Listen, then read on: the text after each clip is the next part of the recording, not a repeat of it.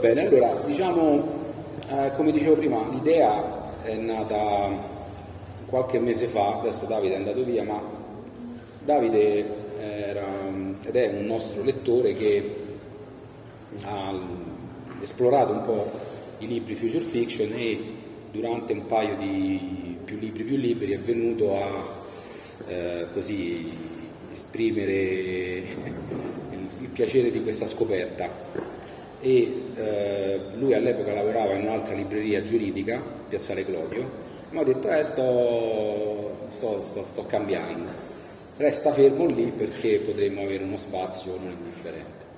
E quindi a luglio abbiamo visto, io ho visto per la prima volta questo spazio che aveva un pubblico precedente che io non conoscevo ma tanti conoscono, uno spazio di design e, e quindi abbiamo immaginato che cosa poterne fare. E da tanti anni la fantascienza latita in questa città, o almeno la sua presenza è molto oscura, molto latente, secondo me è quasi assente, proprio non, non ho contezza di grandi eventi o di manifestazioni di, di, di, di, qualche tipo di presentazione, se non quelle che appunto sono così estemporanee, legate a, al, al, momento, all'uscita. No? E quindi l'idea di fare qualcosa di continuativo, erano stati fatti dei tentativi in realtà, dove sta Fabrizio? Eccolo là. Eh, dei tentativi di costruire qualche incontro letterario, eh, io ho partecipato a qualcosa sullo Stiense, eh, qualcosa che ha organizzato anche Fabrizio, però diciamo il tempo poi di, di, esaurire qualche libro, esaurire qualche personaggio, ecco quindi e la cosa si, si, è, si è spenta.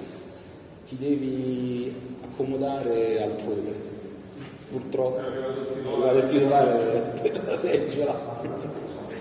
Venite, venite, mettetevi qua. Voi entrerete nel vivo nella seconda parte, però intanto intanto vi, vi potete predisporre. Loro sono mh, due ragazzi della scuola di, della scuola di comics di Roma e ovviamente la parte illustrazioni e fumetti, la parte illustrazione è, è nata all'inizio del progetto insieme ai libri, ma la parte di fumetti è arrivata molto dopo, per cui andrò per gradi e ve li presenterò più tardi. E niente, quindi dicevo, l'incontro è, è nato per questa esigenza di dare uno spazio a, a questo genere della fantascienza che, dicevo, non, non, ha, non ha, una casa, non ha, esatto. non ha un, un luogo. L'idea era insomma, di creare un punto di aggregazione che potesse essere qualcosa per conoscersi tra lettori appassionati, da uno schermo o di un evento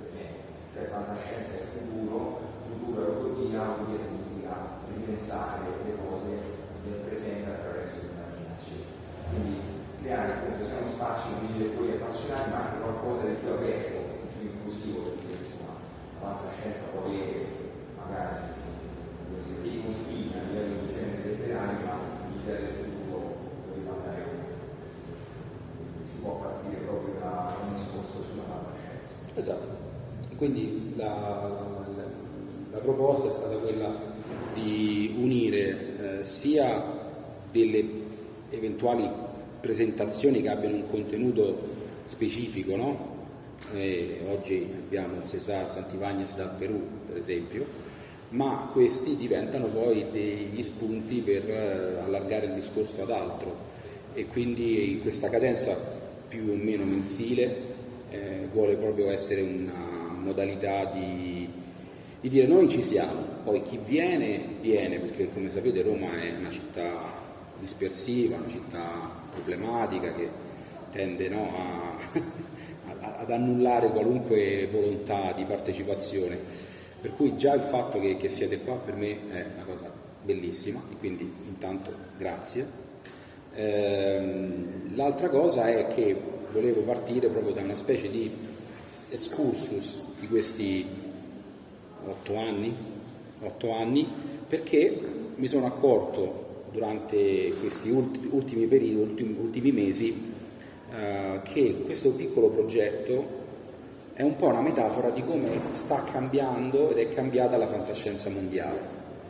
E mi sono appunto ritrovato nel corso di, di questi 8-10 anni a intercettare una serie di scarti, una serie di, di cambiamenti, anche radicali a volte, eh, che hanno di fatto reso la fantascienza qualcosa di molto diverso da quella che è la percezione dei lettori di vecchia data.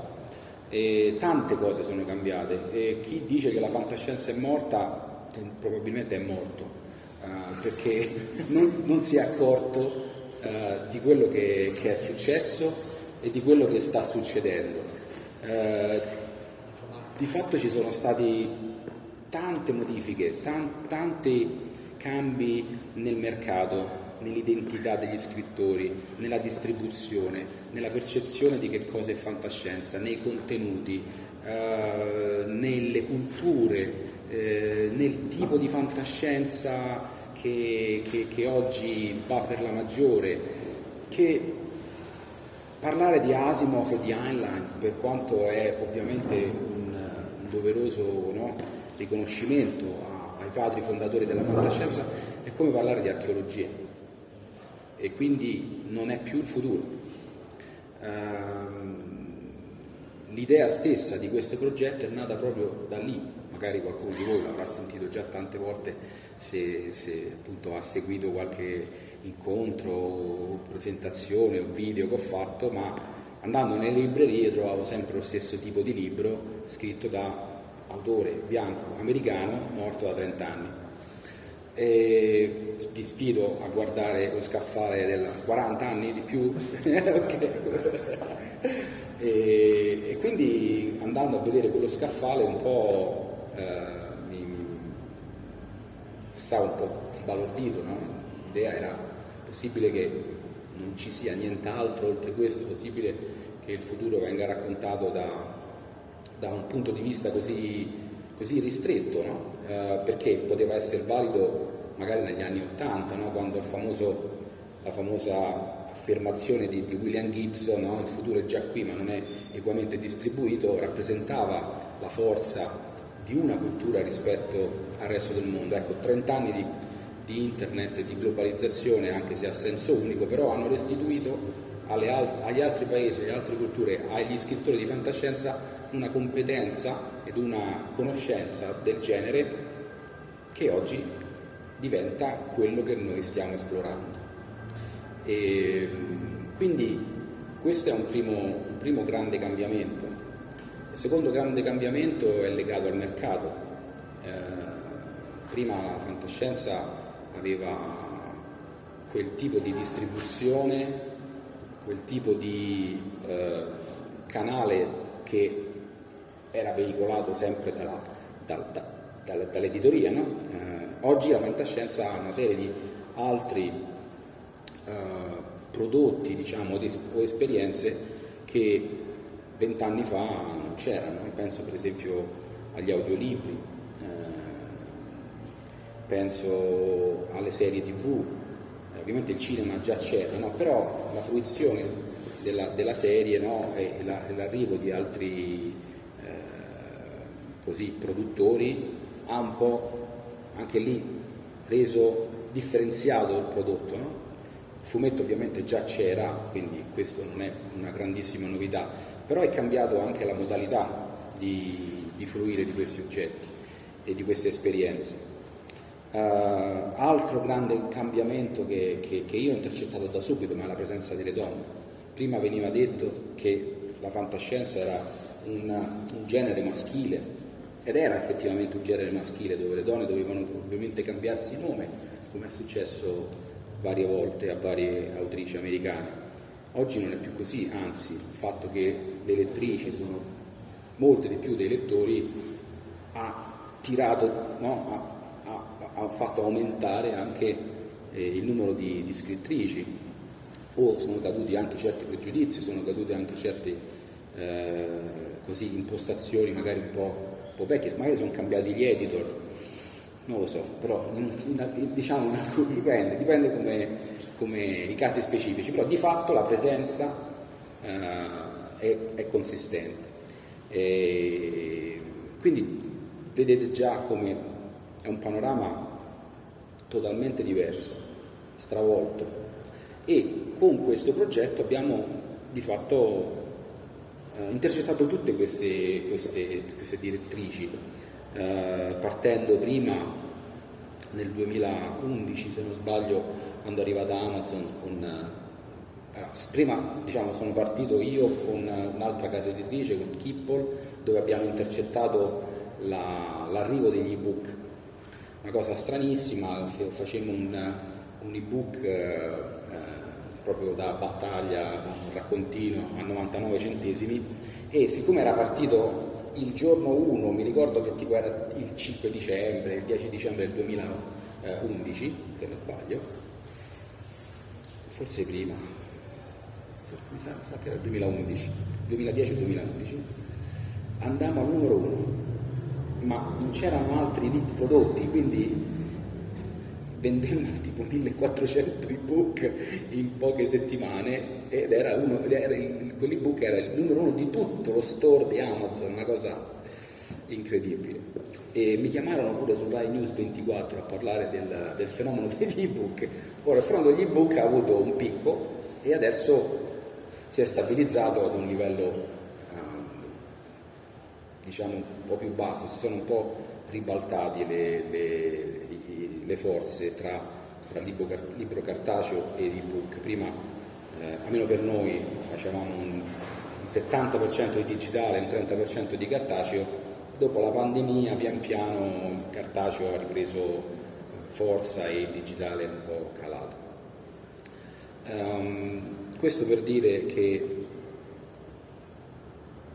le modalità di fruizione della fantascienza anche lì sono, sono cambiate. Chi è il lettore di ebook? Qualcuno di voi legge, legge l'ebook? Sì? Sicuro no? Eh? Eh? Eh, mica tutti, eh. Cioè, c'è chi legge solo cartaceo, c'è chi legge solo ebook, c'è appunto chi legge un po'. Un po'.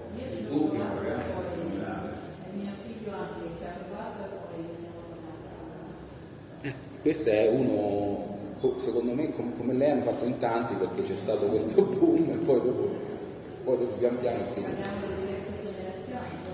Sì, certo, eh, ho sentito anche di tante persone che in realtà più anziane non vedono bene, usano l'ebook per poter eh, ingrandire il, il carattere. Quindi, vincente è il peso. Peso, certo, il viaggio. Vai al mare, prima di portare, vai in vacanza, ti portavi sempre sul certo. Poi a casa c'è il cartaceo. Certo.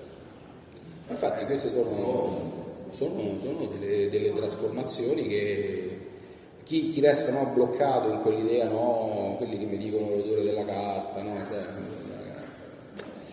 per carità, l'odore della carta, però...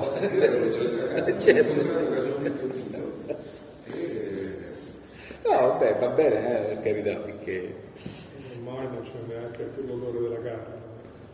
No. Come è fatta adesso, sarà carta. Una, una parte, una percentuale. Gli odori volatili che senti sono di altre sostanze. Altre sostanze. E quindi eh, poi quanto è passato? Forse dopo un paio d'anni anche qui abbiamo deciso di fare una, una, un'associazione culturale, no? perché la, l'esperienza con questa casa editrice non è andata bene, poi c'è stato un passaggio anche intermedio su un altro, un altro editore per un paio d'anni, cioè ero partito con una, proporre questa collana all'interno di un'altra, di un'altra casa editrice ma non, non, non mi tenevano perché era, era troppa la... Lo, lo vedete, insomma, in, in otto anni abbiamo fatto 160, 170 storie, 60 libri cartacei e adesso stanno uscendo forse un centinaio di audiolibri, abbiamo già fatto una decina di, di fumetti, quindi eh, non, sarebbe stato un peccato ecco. non, non cavalcare quest'onda. Poi la cosa vi dirò anche come, come scala e come ai vari livelli si connettono nuove, dei nuovi fenomeni nella fantascienza. Quindi volevo anche un attimo dire grazie a Francesco perché nella fase più, più dura eh, c'è stato nel momento in cui non sapevo neanche come, come, come organizzare no, questa idea, non avevo competenze, no? io sono uno scrittore di fantascienza. Delle, un, un, altro fenomeno è proprio questo, cioè c'era un tappo, eh, perché in Italia o tu mandi il tuo manoscritto uh, al Premurania o, o, o, tu, non lo so, lo provi delle strade un po' così, misteriose, più difficili, dove la fantascienza non è percepita come uh, un, un, prodotto dignitoso, no? cioè Fanucci non lo fa più, Editrice Nord non lo fa più, eh, Armenia forse l'ha fatto per un po', e conoscete altri editori di fantascienza che non si vergognano di utilizzare questo termine? Delos. Ecco, vabbè, su Delos apriamo poi dopo. Eh? Su Delos apriamo. No, Eh? Qualcosina di, di Ah, sì, ma, Gli editori se ne conoscono tantissimi, ma bisogna vedere se si vergogna l'autore ad andare da, da- da colui che si definisce editore. Quindi non era proprio un mercato eh, semplicissimo nel 2008 quando inviai il manoscritto in busta chiusa senza conoscere praticamente nessuno, nessuno, nessuno, nessuno, cioè non avevo neanche idea di che cosa fosse eh, il, il settore della fantascienza. E quindi da lì poi prendere delle competenze, capire, eh, all'epoca tal- ero talmente fuori da, da qualunque ambito che io lavoravo all'IBM, eh, era appena nata nostra figlia e feci un corso di, di editoria per cercare di capire qualcosa e, e pian piano prendere la misura di quello che sarebbe potuto diventare un mestiere, che però non è mai riconosciuto in Italia come un mestiere, perché né lo scrittore né l'editore, l'editore deve no, diventare più, più- più consistente, no? avere una- un brand, no? avere una distribuzione e quindi io invece volevo fare una cosa un po' più anarchica, un po' più indipendente, no? cosa che lui non ha mai veramente appoggiato, però, però si è ritrovato con questo, questo cavallo su cui puntare. Ehm, quindi l'idea di fare l'associazione è venuta un po' per causa di forza maggiore, nel senso che senza budget, eh, senza idee o finanziatori occulti, la cosa doveva essere fatta all'inizio così.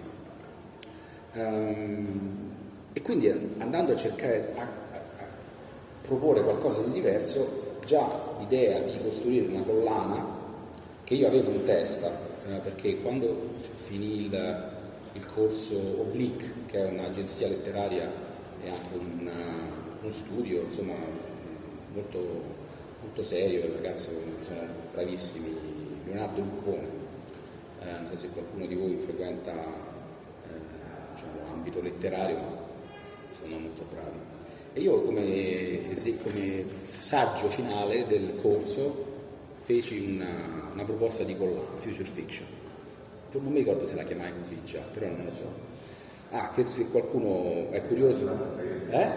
No, beh, qualcosa, qualcosa svelo, svelo tutti. E, e per- se qualcuno si chiede da dove viene Future Fiction, Future Fiction è un termine che ho trovato nella prefazione del- di Arancia Meccanica eh, eh, di Anthony Burgess, eh, dove lui diceva se dovessi definire i miei due romanzi, Il seme inquieto e Arancia Meccanica, li chiamerei fic, future fiction. E questo termine me ha praticamente sconvolto, perché qua arrivo poi ai contenuti de- della, della collana. L'idea che la fantascienza debba parlare di astronavi, di alieni, di viaggi nel tempo, a me non ha mai convinto, è rimasto sempre qua, o almeno mi sembrava poco, ehm, perché il, ter- il futuro non arriva soltanto con un motore a particelle o una spada laser o un, qualche una tutina no? di un motore, cioè, il futuro arriva con la lingua, il futuro arriva con la musica, il futuro arriva con il cibo, il futuro arriva con i vestiti, arriva col design, arriva con tutta una serie di altri, altre componenti, per usare un termine ah, caro alla fantascienza, che normalmente non vengono intercettati, perché voi se vi ricordate Star Trek stanno quanti anni nel futuro, eppure mi sembrano vestiti molto anni 70, se non sbaglio. Mi sembra no? che non c'è stato un grande sforzo da quel punto di vista, eppure Star Trek è probabilmente la migliore, degli esi- il migliore esempio no? di fantascienza, che il resto è ancora, ancora più arretrato no? da un punto di vista di costruzione di un immaginario coerente.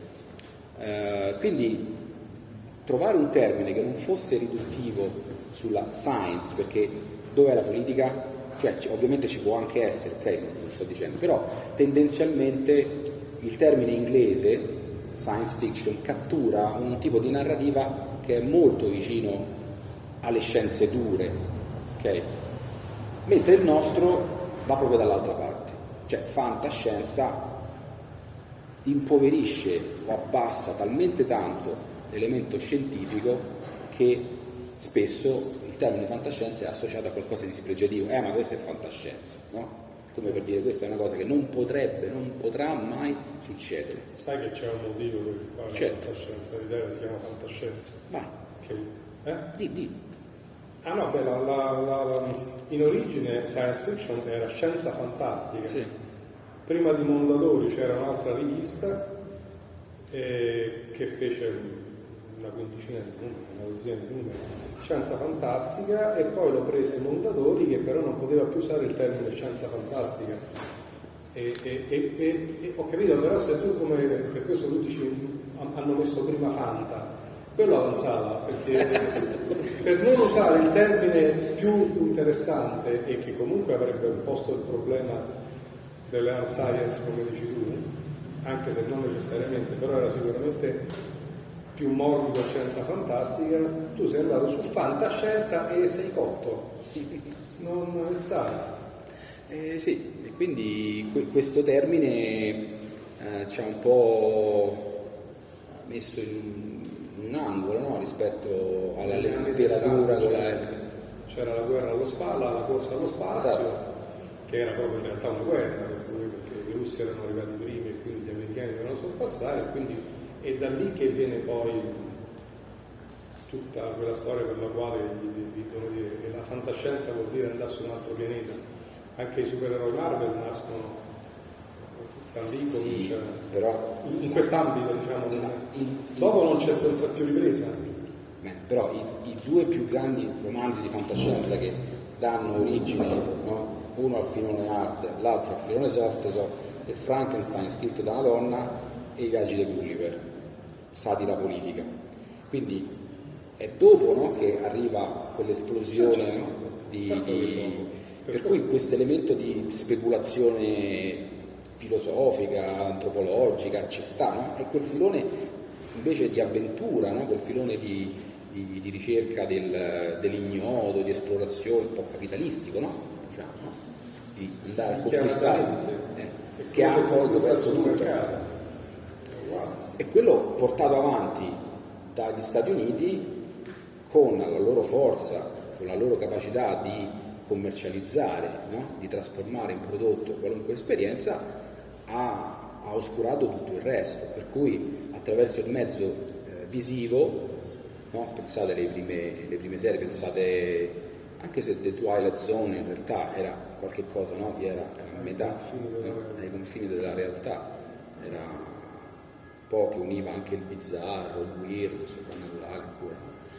Va bene, questo per dire che nella ricerca di questo contenuto ho dovuto fare delle scelte che, che per me sono state eh, facili, nel senso che eh, io, io, io le, ho, le, ho, motivate, nel senso io ho detto a me stesso e poi a Francesco che per me il viaggio nello spazio con gli alieni e la scoperta del nuovo pianeta non è niente di diverso dall'esplorazione geografica del 600 con la ricerca dell'indigeno e la conquista della nuova terra. Da un punto di vista di archetipo letterario è la stessa identica cosa.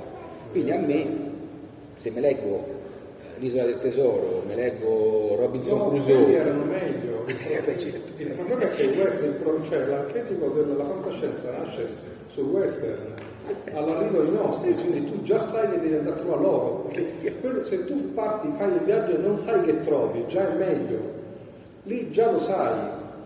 E, e quindi questa cosa dove va a parare? Va a parare qua. Voi avete un sito, immaginate un sito di una casa letteraria, di una casa editrice Normalmente voi dovete sapere che in Italia ci sono molti più scrittori che lettori cioè l'annuazione È scrittura uguale, è il numero lo si valutato più o meno lo stesso. 300.000. Ora, quando uno capita sul sito di una casa editrice, solitamente quello che cerca è sottometti tutto manoscritto. Questa cosa ci deve tastare, no? Se non c'è, se devi sottomettere il manoscritto da qualche parte, non si capisce Tradotto, tradotto direttamente da Quindi, Ecco, ecco. dopo anche di fare questo testo non ce l'avevamo, perché noi noi pubblichiamo solo le migliori storie dei migliori autori del tutto il mondo e quindi non ci può essere. Lo convinco a fare il tasto e mi metto a casa sua, una sera prima di cena, a scrivere le note, cioè come, cosa ci dovete mandare, no? dateci delle indicazioni. E lui mi dice guarda è facile, ti dico io cosa non devo mandare. Ora il sito in totale era un mega e mezzo, piccolo, era poca. La lista di queste cose eh, erano 500k, quindi da sola faceva un quarto del sito. Perché lui ha cominciato a fare, allora comincia. Viaggi nello spazio, battaglie nello spazio, viaggi nel tempo, e cose no, non erano quelli, le, navi generazionali, le navi generazionali sono la morte di c'è una cosa brutta. Vabbè, i insomma, supereroi, cioè, I supereroi, tutto il supereroismo. Poi c'ha tutte le sottogeneri, perché lui conosce anche tutti i sottogeneri. Quindi di ciascuno riesce a dirgli 10 sottogeneri relativi. Era venuto con un elenco alto così. Tanto che nell'email ci scrivevano dicendo non sono riuscito a arrivare fino alla fine della legge, ma questo che ho scritto io ci rientra o no? Ma questo per così. Quindi dovevo fare anche un po' per me il tuo non ci rientra, mi dispiace. E me ne dovevo leggere, mi sono letti tutti. No, questo perché in realtà tutte quelle cose appartengono a un mondo che entra marginalmente nella fantascienza contemporanea. Ovvio che c'è, se voi lo guardate dal punto di vista dello scaffale della Feltrinelli della Mondadori, troverete tantissime navi generazionali, troverete tantissimi viaggi nel tempo, troverete tantissimi incontri con gli alieni, troverete tantissime serie di colonizzazioni spaziali, di battaglie qua e là. Ma la domanda è, ce n'è veramente bisogno dell'ennesima? Cioè è possibile che questo eh, cliché eh, così abusato continui a produrre quello che è il fondamento della fantascienza, cioè il senso del meraviglioso, che è declinato in due modalità, la paura, quando andiamo verso qualche cosa di sconosciuto, che incute timore, che ci fa eh, così eh, preoccupare per quello che potrebbe essere no? lo sviluppo di una tecnologia invasiva, una tecnologia che ci espropria no? della nostra umanità o di una tecnologia che di fatto non ci rende più esseri umani, dall'altra parte la meraviglia, cioè la- consentirci cose che, vedere cose che voi umani, no? che potrebbe essere brutto o bello, dipende da- dal punto di vista. Uh, quindi per me quella storie, quelle storie che vengono proposte in questa modalità eh, ripetitiva, poi ovvio che ci può essere sempre il bel romanzo, eh, non, non sto dicendo, però l'utilizzo di quel, di quel cliché eh, rende la storia poco fantascientifica nel senso vero del termine. Poi adesso poi entrerò magari attimo nel merito perché è importante questa cosa, che per spiegarla è difficile. E, e riuscire a generare un nuovo senso wonder. Nel corso del tempo questo elemento girava nella mia testa per, per in tanti modi, in tanti eh, così, declinazioni diverse. Qua arrivo anche a, a Cesare perché eh, c'entra. Immaginate, cerco di farlo con questa, questa metafora che secondo me coglie bene. La tecnologia si muove in maniera verticale, no? immaginate che la tecnologia viene immaginata prima da uno scrittore, un pensatore, un filosofo, un futurologo, poi entra dentro a un laboratorio, no? c'è qualcuno che fa un prototipo, eh, dal, dal laboratorio esce, va in una fabbrica, viene prodotta, poi esce dalla fabbrica, entra nelle nostre case, viene utilizzata, applicata, poi diventa qualcosa di pervasivo, no? pensate, non so, a, a internet, no? è qualcosa di cui noi non possiamo più fare a meno, diventa parte della nostra realtà, si muove in questa, in questa asse verticale fino a diventare qualcosa che sparisce dalla nostra percezione, come la scrittura, come l'agricoltura, sono tecnologie, però diventano qualcosa di totalmente connaturato alla nostra esperienza di vita. Ora introducete l'asse del tempo e vedete che queste tecnologie invecchiano. Quella che era la tecnologia del, so, razzo spaziale, oggi probabilmente viene utilizzata in maniera no, molto semplice per lanciare eh, sonde suborbitali o sonde nello spazio, cioè la tecnologia diventa obsoleta. Questo è un termine importante perché fa sì che quello che noi percepivamo come innovativo, eh, immaginifico, fonte di chissà quali speranze e possibilità, poi diventa normale. Io questo discorso lo faccio ai ragazzi e a questo punto chiedo sempre loro, quanti di voi usano il fax? O sanno che cos'è un fax? No? Cioè, non lo sa nessuno. Nessuno fax è ormai una roba che noi conosciamo. Okay. Eh? Esatto. E, e, e, per cui quando faccio questo discorso loro restano un po' perplessi e allora gli faccio un'altra domanda. Voi mangereste un hamburger stampato in 3D? E lì la platea si spacca. Perché? Perché l'hamburger stampato in 3D è nella zona delle tecnologie che ancora non sono diventate obsolete, anzi non sono ancora implementate e quindi essendo sconosciute e misteriose generano ancora quell'elemento fondante della fantascienza, o la paura o la meraviglia. La classe si spacca in due, uno dice no no io non mangerei mai perché chissà che ci sta e quell'altro dice no ma io lo proverei perché no, è una cosa nuova, Ecco, questo è il nostro atteggiamento nei confronti della tecnologia che non conosciamo. Questo è quello che cercavo e cerco e cercherò di pubblicare su Future Fiction. Elementi che creano un conflitto, che, che spaccano in qualche modo la nostra percezione e ci fanno pensare a qualche cosa di veramente innovativo. E vi rifaccio un altro esempio perché questo mi è venuto molto calzante alcuni anni fa. Immaginate due persone che hanno un rapporto e qualche settimana dopo la donna prende la pillola anticoncezionale. Immaginate che questa scena è scritta in un romanzo dell'Ottocento, immaginate che questa scena è scritta in un romanzo del 1960, immaginate che questa scena è scritta oggi. Nel 1860 questa è la pillola magica, è una cosa incredibile, una cosa che non, non si è mai sentita prima, ok? Fuori da ogni possibilità di, di, di, di realizzazione. Nel 1960 questo è un elemento distruttivo della società, un elemento che dà il potere ad una, ad una, a, alle donne di decidere del loro futuro, di alterare completamente la società dal punto di vista demografico. Oggi parte alcuni retaggi purtroppo che dobbiamo ancora ascoltare, è considerata qualcosa di normale. No? Questo arco mi fa... Eh, sì, vabbè, io pensiamo che debba essere normale, no? Dovrebbe, facciamo che dovrebbe. Però è, è quasi acquisito, però ovviamente quello che è acquisito va sempre difeso, no? Eh, però da un punto di vista, te- parlo da un punto di vista strettamente tecnologico, chi, esatto, l'arco dis- disegna quella che è la mia definizione di fantascienza. La fantascienza è ciò che rende la realtà obsoleta. Quando voi leggete un romanzo di fantascienza, da quel momento in poi la realtà vi diventerà obsoleta. Se non lo fa, non è un buon romanzo di fantascienza.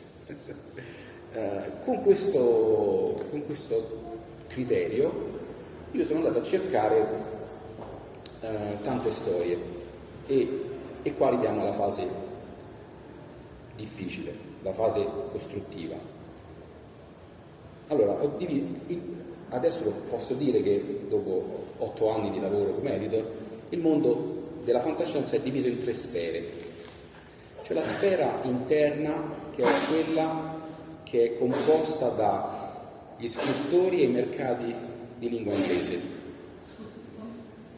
la, la sfera interna è quella del mercato di lingua inglese, scritto dagli inglesi e dagli americani in lingua inglese. Poi c'è un secondo anello che è quello dei paesi di lingua inglese come retaggio postcoloniale o di tutti quelli che scrivono in inglese, che magari sono appartenenti alla diaspora o sono no, emigrati in altri paesi di lingua inglese. Come? Il Commonwealth della fantascienza, esatto. La terza fascia è il resto del mondo. Okay? Tutti quelli che non parlano, non scrivono e non vivono in questo, in questo paradiso anglofono. Okay?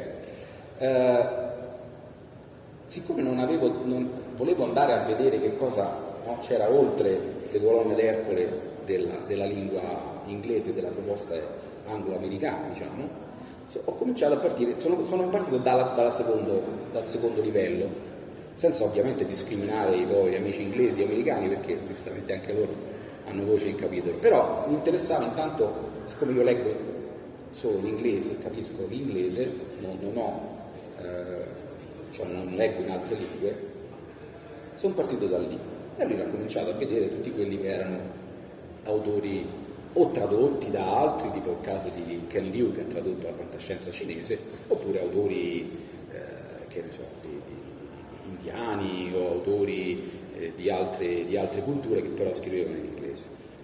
E in questo modo ho costruito un primo eh, diciamo, nucleo di storie. I primi due anni sono andati avanti così all'incirca, magari prendevamo l'autore che era eh, tradotto in inglese, quindi lo, lo, ritraducevamo in italiano, utilizzando la lingua inglese come io lo chiamo male necessario, no? il ponte, no? il ponte che magari ci consente di eh, accedere a storie che altrimenti sarebbe possibile. Dovete immaginare questo, 80 anni di mercato anglofono ha creato una tale eh, situazione di dipendenza culturale e di soggezione culturale che la fantascienza è percepita come appannaggio di un'unica cultura e di un unico tipo di, di di una sola lingua. Tutto il resto è invisibile. Eh, da, negli ultimi 4-5 anni ho avuto modo di andare in Cina, in Russia, eh, in Spagna, in Grecia, no in Grecia, in, in Croazia, eh, in tanti paesi eh, e facevo sempre la stessa domanda, da quale lingua traducete? E avevo sempre la stessa risposta, dall'inglese. Quindi è totalmente, vedete qua il motivo di questa maglietta, siamo totalmente colonizzati dall'immaginario americano e inglese. Ma editorialmente? Fantascienza, eh? Fantascienza. Esatto, cioè, no, editorialmente su... Tarkovsky... Tarkovsky quanti anni fa? Eh. Se sono morti da 30 loro, pure la Ghira Di questi? Cioè, Tarkovsky. Cioè, cioè, ci sono però non è proprio fantascienza però è fantascienza regista sì, no, però, no nel senso che è un regista non è sì no sì sì cioè senso c'è diversi media cioè... 60 anni fa ecco. ricordo la maglietta di come quello di cui ha parlato è stato fondamentalmente dei romanzi di frontiera. Dei romanzi? Di frontiera, cioè cui si affronta il mito della frontiera, che è quello che dice io assolutamente questa cosa non la voglio. Ma il mito della frontiera non americana negli Stati Uniti, perché il mito della frontiera della letteratura canadese, che è stata iniziata fondamentalmente dalle donne, è totalmente completamente diverso, perché è esattamente quello che è stato Wonder della lunga, della scoperta, della bellezza, anche della bellezza della natura. E vi chiedo se questa eh, colonizzazione del futuro in senso maschilista, no? la guerra, del eh, esatto. certo. poi fece Menana, sia, sì, sì. eh, sia fondamentalmente una derivazione di quel tipo ma se si desse un po' più del scoprirebbe un mondo completamente differente, perché io per esempio vedo la mia figlia, insomma, eh, che il futuro è molto all'esterno del- dei luoghi, per esempio, no? È molto la parola eterna, una grandissima comunità che noi ed è veramente un abbattimento delle frontiere, ma no, cioè io dico adesso possono essere anche rivalnate, problema. E, e questa cosa ovviamente fa, fa ragionare. Mi chiedo se è proprio una mancanza di una presenza femminile forte, che guarda delle cose che fanno parte della realtà che no? To- Totalmente d'accordo, cioè, probabilmente lei pensa a Ursula Le Guin, no? credo, credo che si riferisca a Ursula Le Guin quando parla di... veramente mi riferivo ad una, ad una visione generale. insomma. Ok, ma quale fantascienza canadese fatta da donne? Ok. Le prime donne scrittrici canadesi eh, sono le donne che hanno, eh, diciamo Sì. formato il- l'immaginario Ok, E hanno sempre fatto romanzi di frontiera, però anziché parlare del, no, di cattivi Certo. e, della lotta per i cowboy, insomma, per diventare sicuramente perciò ehm, c'era semplicemente la bellezza della scoperta di grandissimi paesaggi, di culture diverse, quindi era proprio una letteratura differente, proprio prevedibilmente mutuata No, anche sono totalmente d'accordo da che- fantascientifico, quindi mi chiedo, e mi chiedo che io non sono un esperto di fantascienza, per questo Eh, io non sono esperto dei romanzi di frontiera canadesi, però, però siamo d'accordo sulla Sempre presenza... Sono sempre... Sulla presenza femminile sono totalmente d'accordo perché io, um, cioè, c'è- qui c'è un altro problema che parlavamo anche delle etichette. Ti ricordi? No, forse non era, ne abbiamo parlato però. Questa cosa delle famose quote rosa, no? O, o delle quote nere adesso, delle quote eh, homo, delle quote, le quote, qualunque quota. Ecco, questa cosa delle quote va rimossa totalmente se uno ha in testa il fatto che deve leggere tutto senza guardare il- l'identità. Se uno rimuove quell'elemento, capisce che la qualità non ha colore, non ha sesso, non ha, non ha lingua, non ha, non ha nessun tipo di definizione, emerge naturalmente per il fatto che siamo diversi. E però questa cosa non è facile da, da rimuovere, quindi io nel mio piccolo cerco di, di applicarlo, però mi sono accorto che poi abbiamo una- un catalogo dove entrano tutti, quindi non- se, se hanno scritto qualcosa di, di buono, quello è l'unico, l'unico elemento. Yes. Le consiglio la fantascienza cinese. Perché in Cina il, numero di autrici giovani, valide, è elevatissimo. E penso che insomma rispetto anche ad altri paesi, non lo so, non sono esperta di altri paesi, però in Cina il numero di scrittrici giovani eh, sono- è veramente elevato e il punto di vista femminile secondo me in alcuni, in alcuni lati si nota rispetto a una scrittura maschile. C'è una grandissima sensibilità eh, per l'interiorità, per i concetti tradizionali della famiglia, ma anche dell'individuo, della crescita dell'individuo. Quindi secondo me se è curiosa in questo senso, Giulia, sempre di fantascienza, quindi... Questa, quella lì, quella di cui parlava è proprio fantascienza. Se voi leggete i racconti di Xia Giri, No, no, no, se voi leggete racconti tradotti dalla, dalla Cina sulla famiglia cinese, poi faccio riferimento alla, alla famiglia, ma anche l'accudimento degli anziani, di ragionare su scienza, sì, esattamente, cioè ragionare sulla scienza, sulle prospettive di sviluppo dei robot, dei macchinari, dell'accudimento a distanza e poi proiettarlo non con una cultura maschile, che è quella della conquista del mercato, che è quella di un prodotto meglio dell'altro, ma con una logica femminile, che è quella di capire come reagisce una persona di fronte a un robot che è destinato ad accudirti, quando quel robot non è una macchina, ma è semplicemente un mezzo remoto che è pilotato da una persona da lontano. Tutto quello che succede a un uomo che si trova nella condizione di essere accudito e che quindi perde una parte delle sue capacità, della sua forza rispetto a qualcun altro.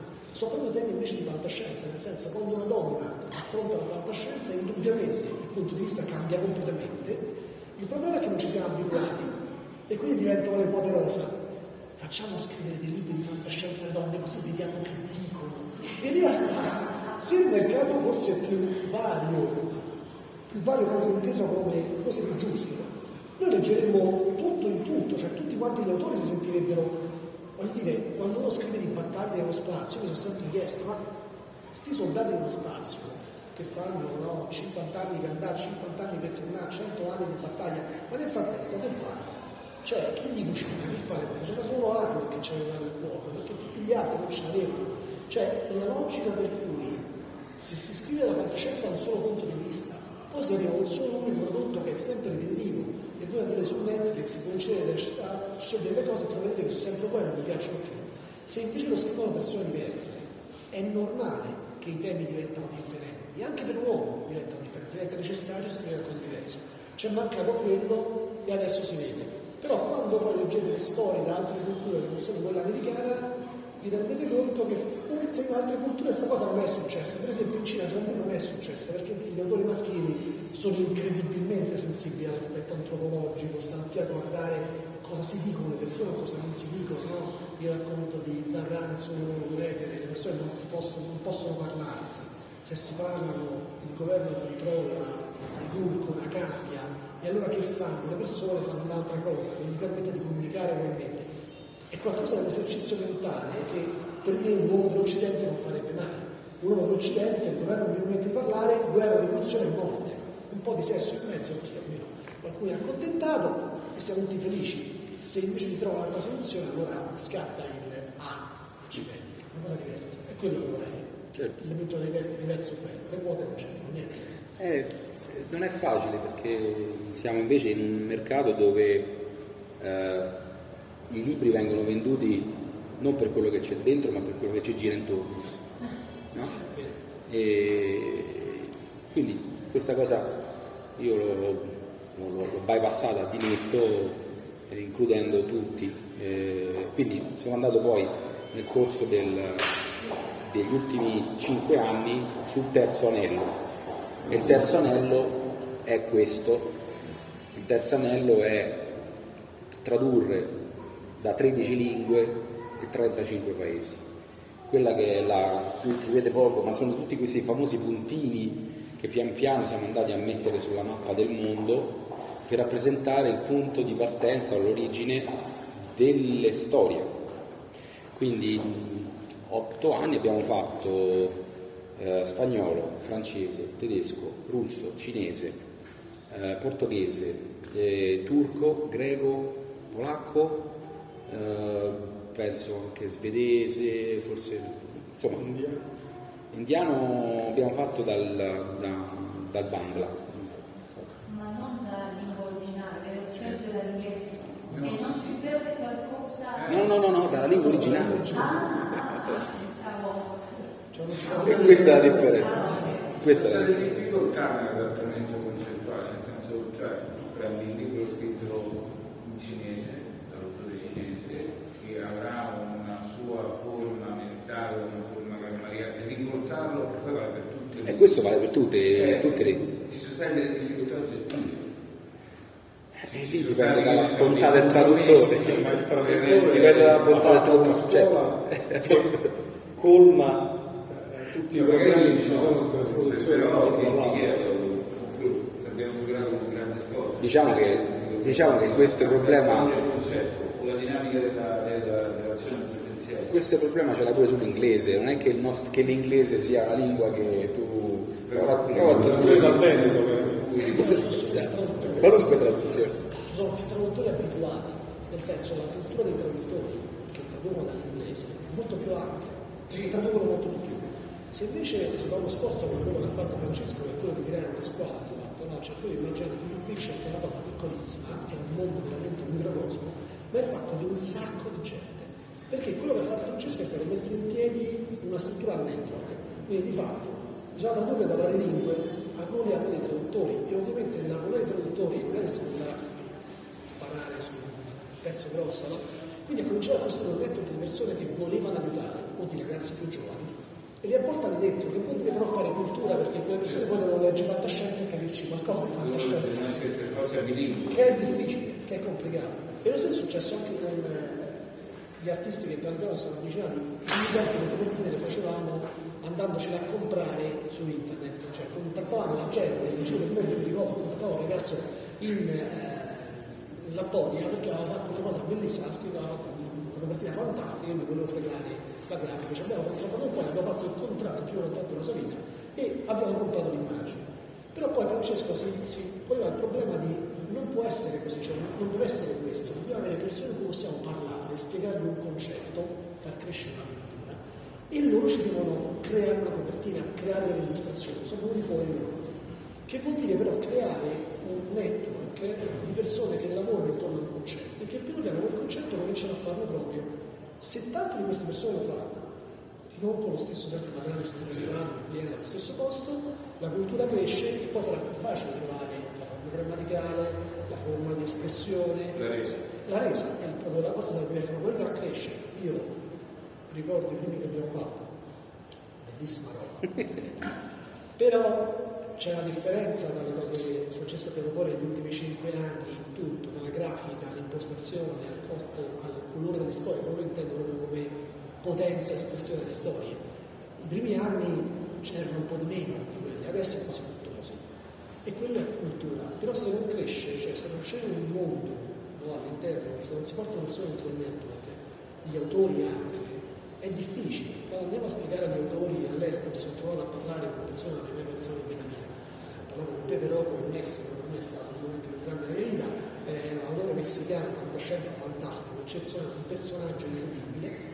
Quando gli parli, gli spieghi il progetto, alcuni di loro capiscono talmente velocemente che il problema lì è che la creazione di una cultura di fantascienza completamente nuova, che i pezzi li regalano, che è una cosa che in questo mondo non succede mai, non dire che vada fatta. Però li regalano perché vogliono partecipare, vogliono starci, vogliono essere dentro quel mondo, vogliono creare quella cultura e ti spiegano, ti spiegano che significa, così che tu possa tradurli, inchiostrarli. Ed è quello che secondo me poi fa il senso del progetto, creare un gruppo di persone che pensano al futuro in un certo modo, che non è stereotipato, che non è Eh sì, quindi quel, quel terzo anello è stato popolato da dei progetti che che effettivamente non avrei mai immaginato, perché la gente poi mi chiedeva, ma sì, ma c'è la fantascienza in Turchia, ma c'è la fantascienza in Perù. Ecco, io vorrei proprio presentarvi Cesar Santipagnez che eh, viene da Lima e ci siamo conosciuti forse due o tre anni fa. E, e- e con Cesare abbiamo fatto un bel pezzo di strada insieme perché Cesare ha tanti, tanti talenti, è sceneggiatore, traduttore, è scrittore, è un pensatore ovviamente, abbiamo fatto un bellissimo viaggio da, da Lucca a Roma insieme, abbiamo discusso di, di futuro e di politica. E quindi sono molto contento di, di- di essere qui con te, che tu sei riuscito a venire, se vieni da un'esperienza devastante come 5 giorni a Lucca dove ci sono state 330.000 persone e- ed era la tua prima Lucca, quindi sei sopravvissuto e, e con Cesar stiamo facendo vari progetti, abbiamo fatto un fumetto eh, che si chiama Panoptica, indipendente, che loro avevano pubblicato in forma diciamo no, autopubblicazione. Ehm, e poi adesso stiamo facendo un'antologia di futurismo andino che futurismo andino Il futurismo che mi. No, ma il futurismo fuori, dalla- fuori dall'Italia non ha quella connotazione. E comunque il futurismo, No, è- senza, la, senza la- la chiave politica, diciamo un po' così, aveva veramente sconvolto e stravolto quella che era l'estetica, eh, la, la- scrittura, la filosofia del- dell'epoca. Poi ovviamente si innestava in quel, in quel periodo lì e quindi ha avuto un lato oscuro.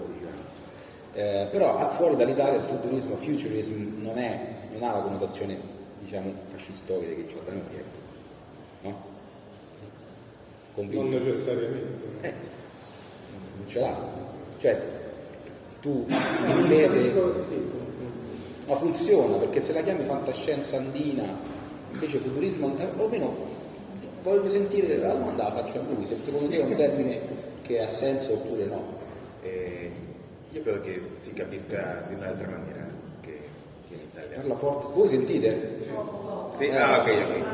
Adesso parlo come latinoamericano, non sono abituato. Magari. Vabbè, ma adesso un No, ma. Sì, se no venite un po' più vicino. No, non c'è bisogno, sì. Ok. Ehm, no, credo che non ci sia la misma connotazione del futurismo. ehm, anche ci sono tantissimi termini che si, capiscono, che si capiscono diverso. No, non ci siamo capiti. Me ne frega assai a me della connotazione italiana del futurismo. E il futurismo per me non fa fantascienza. Questo è il discorso. Perché no? Futurismo. Futurismo è futuro, no? Futurismo dovrebbe... L'ismo non vuol dire... Ti dà fastidio l'ismo o ti dà fastidio qualcosa? Non capisco. Penso che la, la- la parola buonismo voglia dire... È una generalizzazione, no? Ok. Quindi è un metaldello. Quindi è, è più un- dovrebbe essere più un insieme di regole con le quali gestisci il futuro, Ok. quindi più un saggio che non Ok. una raccolta di racconti. Questo volevo dire io, Ok. il fascismo, eccetera, lascio parlare voi Vabbè. tranquillità. Ho capito. Come? futuribilità, È leggibile, non si mette presso Sottile. No, ma Vabbè, allora Quindi così sul landino Landino andiamo. sì. Ma è anche un termine complicato l'andino, perché noi nella costa non ci sentiamo andini, per esempio. E nel Perù ci sono tre società e uno Stato, quindi è diverso, la società non è lo Stato. Lo Stato il Perù, che è il governo, che è una istituzione artificiale che non abbiamo inventato noi. Il Perù non esisteva prima della conquista.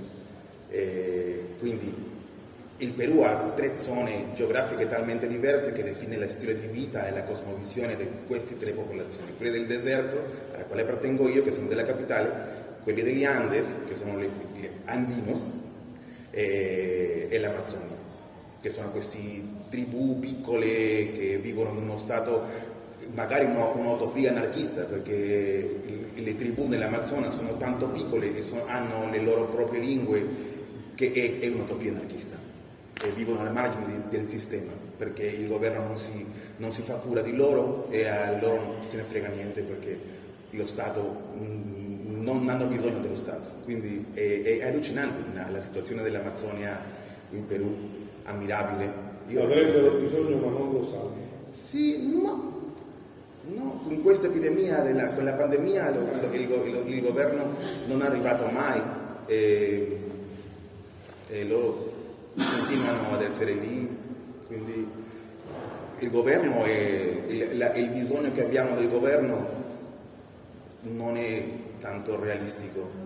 E nel Sud America il governo non abbiamo un rapporto con il governo così forte, quindi tutta la, fantascienza latinoamericana ha una, uno- una postura critica verso il governo, non ci sono distopie per esempio perché non, non- non abbiamo così tanta paura del governo perché per noi il governo non significa proprio niente, è un insieme di leggi ma non... cosa stai facendo? Cioè, cioè, ci stai facendo innamorare.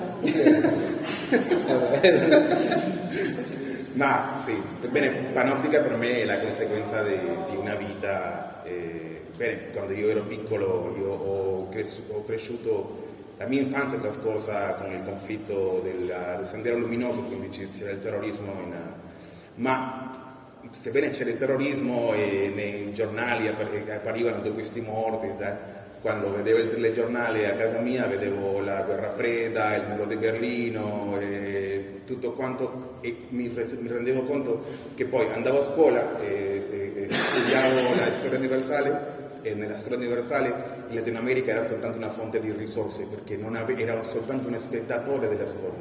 Prima guerra mondiale, seconda guerra mondiale, Neanderthal, Cro-Magnon, tutta la storia si scriveva al margine del Latino America e noi eravamo soltanto spettatori di una storia che non ci coinvolgeva per niente, soltanto per estrarre caffè, tabacco e schiavi. e quanto.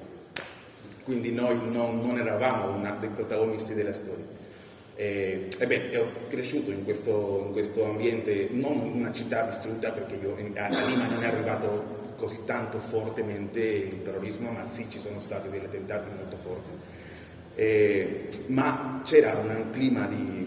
c'era un coprifuoco, le, i, i, miei primi dieci anni l'ho trascorso con un coprifuoco, io pensavo che la città fosse, se ne, se ne andava a dormire alle 11 e svegliava alle 6 e non, nessuno poteva camminare, io pensavo che era normale. Io pensavo che era normale scontrare una bomba mentre facevamo colazione, ma una bomba, tutta una, la mia famiglia diceva così, una bomba, eh, e continuavo. Era una cosa che aveva, e quello è stato il più pericoloso, perché avevamo normalizzato la violenza, non, non era più una cosa che ci faceva ehm, pensare. Questo è il più pericoloso di questa epoca, normalizzare la violenza è una cosa terribile. Perché eh, parli italiano? Perché ho studiato in una scuola italiana, quindi il mio approccio alla storia evidentemente è molto meno latinoamericano anche di altri eh, peruviani. E, ebbene, e, e allora, negli anni 90 io volevo capire il mio paese, la mia società, avevo 14-15 anni e allora ho cominciato ad ascoltare questa movida che abbiamo, c'era negli anni 90, ehm, che era la movida sotterranea, quindi il, come il punk era una, erano dei, dei, concerti pericolosi perché a volte entrava la polizia e ci cacciava via tutti e io avevo 15-16 anni in questi concerti. Uh, ma mi piaceva tantissimo perché mi faceva rendere conto che um, qualcuno parlava di noi, qualcuno, ma erano questi ragazzi tutti punk e, e, e lì lessi per prima volta ehm, l'Eternauta per esempio che si, si, stampava in fanzines perché tutto era fai da te, era, nei concerti passavano questi fanzines con l'Eternauta e tutte queste cose, dicevo wow, e questo, chi, chi, ha, chi, ha, il valore di scrivere cose così vivendo in Latino America, in una dittatura militare come l'Argentina degli anni 60?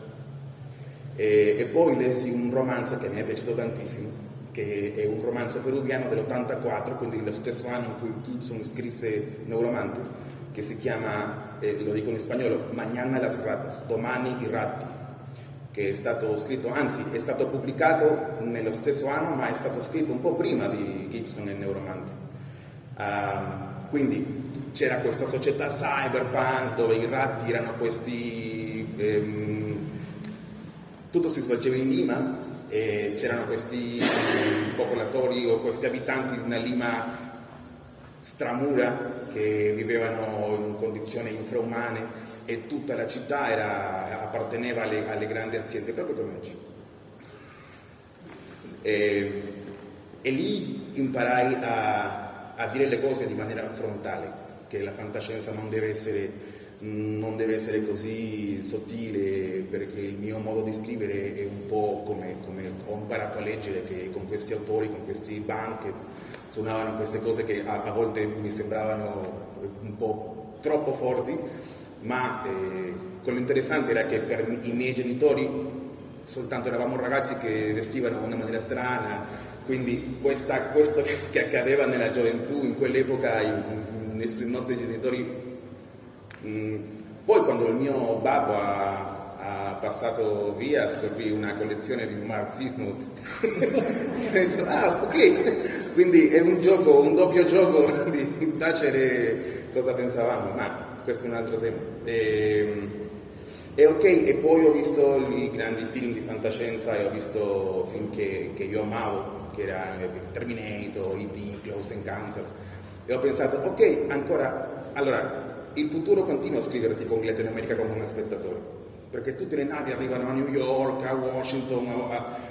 ok, quindi sarà sempre così, Latino America sarà sempre uno spettatore anche del futuro e questo continuerà, continuerà per Star Trek, e tutti parlavano l'inglese e, e, quindi a me non è piaciuto questo, definitivamente. E, e, io sono entrato a studiare eh, scienze politiche all'università perché volevo capire il latinoamericano. E ho, ho, ho cominciato in questa università, mi sono laureato, non mi è piaciuto, ho lavorato come avvocato anche quattro anni, ma lo, lo odiavo. Uh, e poi continu- cominciai a, a, sceneggiare, a leggere fantascienza.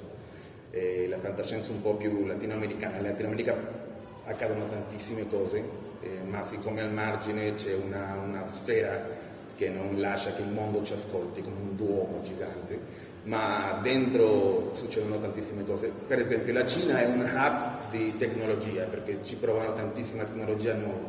Così come la Cina è un hub tecnologico, il Latino America è un hub politico. Abbiamo dittature, governi molto estremi, una, una, un governo una politica dello spettacolo, così la chiamo io perché adesso sono tutti, tutti mescolati,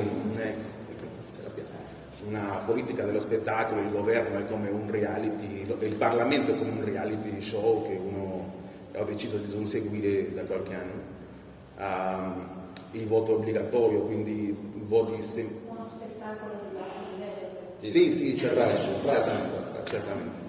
E, si vota sempre contro qualcuno e non qualcuno. Eh, quando la destra non funziona votiamo, votiamo la sinistra, quando la sinistra non funziona votiamo la destra e viviamo in questo ciclo, ma dipendiamo sempre del governo e, e non siamo capaci di pensare oltre questo ciclo di votare contro qualcuno. Beh, eh, la mia ideologia mi ha portato a scrivere cose come Panottica, in cui c'è una società dove i ricchi sono andati via e ci hanno lasciato una società senza Stato eh, siccome lo Stato è una costruzione artificiale, la società eh, più evoluta ha salito allo spazio e ci ha lasciato senza Stato perché si può. Eh, e viviamo in piccoli gruppi eh, che dipendono moltissimo dal rapporto con il territorio. Quindi è anche è una storia definitiva, definitivamente eh, di corte anarchista perché non c'è uno Stato, eh, non c'è una fiducia nello Stato. Eh, è una storia di multiple prospettiva perché in ogni storia ci sono eh, dei personaggi in conto alla rovescia verso l'estinzione, quindi questo è il filo conduttore di tutta la storia. Um, e, e, questo è panoptica, anche ci abbiamo reso conto che, che, l'uomo non è capace di sopravvivere senza i chimici, senza le sostanze, perché l'idea nacque anche quando eh, stiavo, stavo con Ugo, il disegnatore di, del fumetto, e gli domandavo eh, tua figlia ha preso già i vaccini? Sì, sì, ah, e gli dicevo ah, mi fa male la testa, mi servirebbe, mi servirebbe un caffè? Sì, sì, o oh, magari un'aspirina? No, sì, magari un'aspirina. E ci abbiamo reso conto che, che l'uomo non è capace di sopravvivere nello stato naturale nella Terra adesso. Quindi abbiamo un po' fatto una satira politica e da questo lato, la, anzi la prima storia di Panoptica scritta nel 2013 racconta la storia di una ragazza che non si vuole vaccinare. E, e poi ci è stupito questo anche a noi, tantissimo, e, perché vaccinarsi in questo ambiente è, è vitale per sopravvivere e, lo, e lei non, non, vuole vaccinarsi perché semplicemente non vuole vaccinarsi. E questo, di questo parla questa storia. Um, L'Europa in questo mondo, un continente gigante flottante, che tutti vedono al basso, da, proprio come in Latino America, che tutti vedono in modo aspirazionale, un personaggio arriva in qualche numero e si rende conto che la felicità non è un, un luogo, la felicità è qualcosa di più. Eh, spoiler alert. Ma, uh, e beh, Man mano abbiamo scritto questo fumetto nel 2013, 14, 15 e abbiamo conosciuto tantissime persone che avevano anche questo scopo di capire la nostra realtà, scultori, artisti plastici, architetti che pensavano, ripensavano la città. E ci abbiamo messo in contatto con loro attraverso questo fumetto e se leggete qualche, il volume 1 e il 2 troverete sicuramente qualche, come si chiama, easter egg eh, che sono sculture, lavori degli artisti attuali eh, del Lima, soprattutto del Lima. Abbiamo fatto anche un'esperienza interattiva in una galleria eh, nel centro della città qualche volta. E beh, Panoptica si continua a scrivere e, e quello affascinante che, oh, affascinante, scusate, è che, che noi abbiamo cambiato tantissimo con la pandemia, la nostra visione dello Stato ha cambiato tantissimo con la pandemia. Lo Stato ha reso evidenti sue, i, suoi, i, suoi, difetti, la nostra società eh, ci ha rivelato tantissime cose che non sapevamo prima, quindi Panoptica continuerà sicuramente ad essere un... Però se, se i primi volumi sono cupi, post-apocalittici, Ecco. la seconda parte Poi perché io hai, ho scoperto- hai maturato qualcosa di diverso. Io ho scoperto Future Fiction e un po' la mia visione del futuro ha cambiato tantissimo e ho cominciato a indagare in- nel futuro più pre-colombino, Colombiano. eh, colombiano. Eh, per esempio, per gli antichi Incas, eh, il futuro, quando fanno riferimento al futuro, parlano di Ki Papacha, quindi il tempo della- delle spalle, perché Ñao Papacha in quechua è il tempo degli occhi, che è il futuro. Quando loro, quando, se voi parlate qualche volta con eh, un popolatore degli Andes di questi piccoli villaggi e loro fanno riferimento all'anno prossimo, fanno questo, fanno così. L'anno prossimo, ah ma quando io ero piccolo, ma è, è- è difficile capire perché fanno questo quando io ero piccolo e quando io sarò nonno di là. E, e perché il tempo degli occhi Gnao Papacia è il passato e lo puoi vedere, puoi analizzare il passato, puoi analizzare le, le decisioni che hai preso nel passato e tu cammini verso il futuro ma alla rovescia, guardando sempre verso il passato. Per, per questo il futuro si chiama Chi Papacia, il tempo delle spalle. E pacia è tempo e anche spazio, quindi è un concetto che è molto complesso che, è- che è- si potrebbe tradurre come la terra della spalla, ma è, come- è molto complesso. E, e loro avevano questa, questa concezione del tempo come qualcosa di ciclico e, e aveva una, una filosofia anche molto interessante. E, e credo che è, è- è il momento di parlare di, della rivolta degli oggetti. Adesso ci arrivo, però Ah, volevo, volevo solo dire questo, volevo solo aggiungere questo. Pensate alla perdita culturale netta di non tradurre fantascienza da altre lingue di altri paesi. Questo esempio vi dà la misura della mancanza di futuro che abbiamo e del fatto che il futuro oggi ne parliamo, parliamo del futuro al singolare quando dovremmo parlarne al plurale, perché è solo dalla pluralità dei futuri che emerge una visione consistente, coerente col mondo. Non siamo tutti bianchi, eterosessuali, americani, capitalisti e cristiani, nonostante qualcuno voglia renderci tutti così. Non lo siamo, non lo siamo stati, non lo saremo. E fino a che non includeremo questa ricchezza saremo più poveri, saremo semplicemente più poveri. E quindi quel discorso che abbiamo cominciato a fare nella ricerca delle storie è andato talmente lontano che abbiamo toccato l'India, abbiamo toccato la Cina, abbiamo toccato la Turchia, abbiamo toccato l'Africa, abbiamo toccato la Russia, abbiamo toccato eh, la Svezia, abbiamo toccato gran parte, la Brasile, gran parte dell'America Latina, con una eh, un'antologia che uscirà a maggio, quando spero che Cesar possa tornare qua. E quest'estate eravamo, eravamo a Oslo e lui mi ha raccontato un'altra cosa meravigliosa. Aspetta, aspetta, aspetta, aspetta. Ma quindi futurismo andino è un'antologia? Sarà, Sarà un'antologia? sarà. Sarà. E sarà, sarà. A parte il Quechua, Come? a parte il popolo Quechua, Eh. eh, capito? per esempio a Inara ci sono... No, no, aspetta, Eh, non no, sarà una roba. eh, Mi piacerebbe.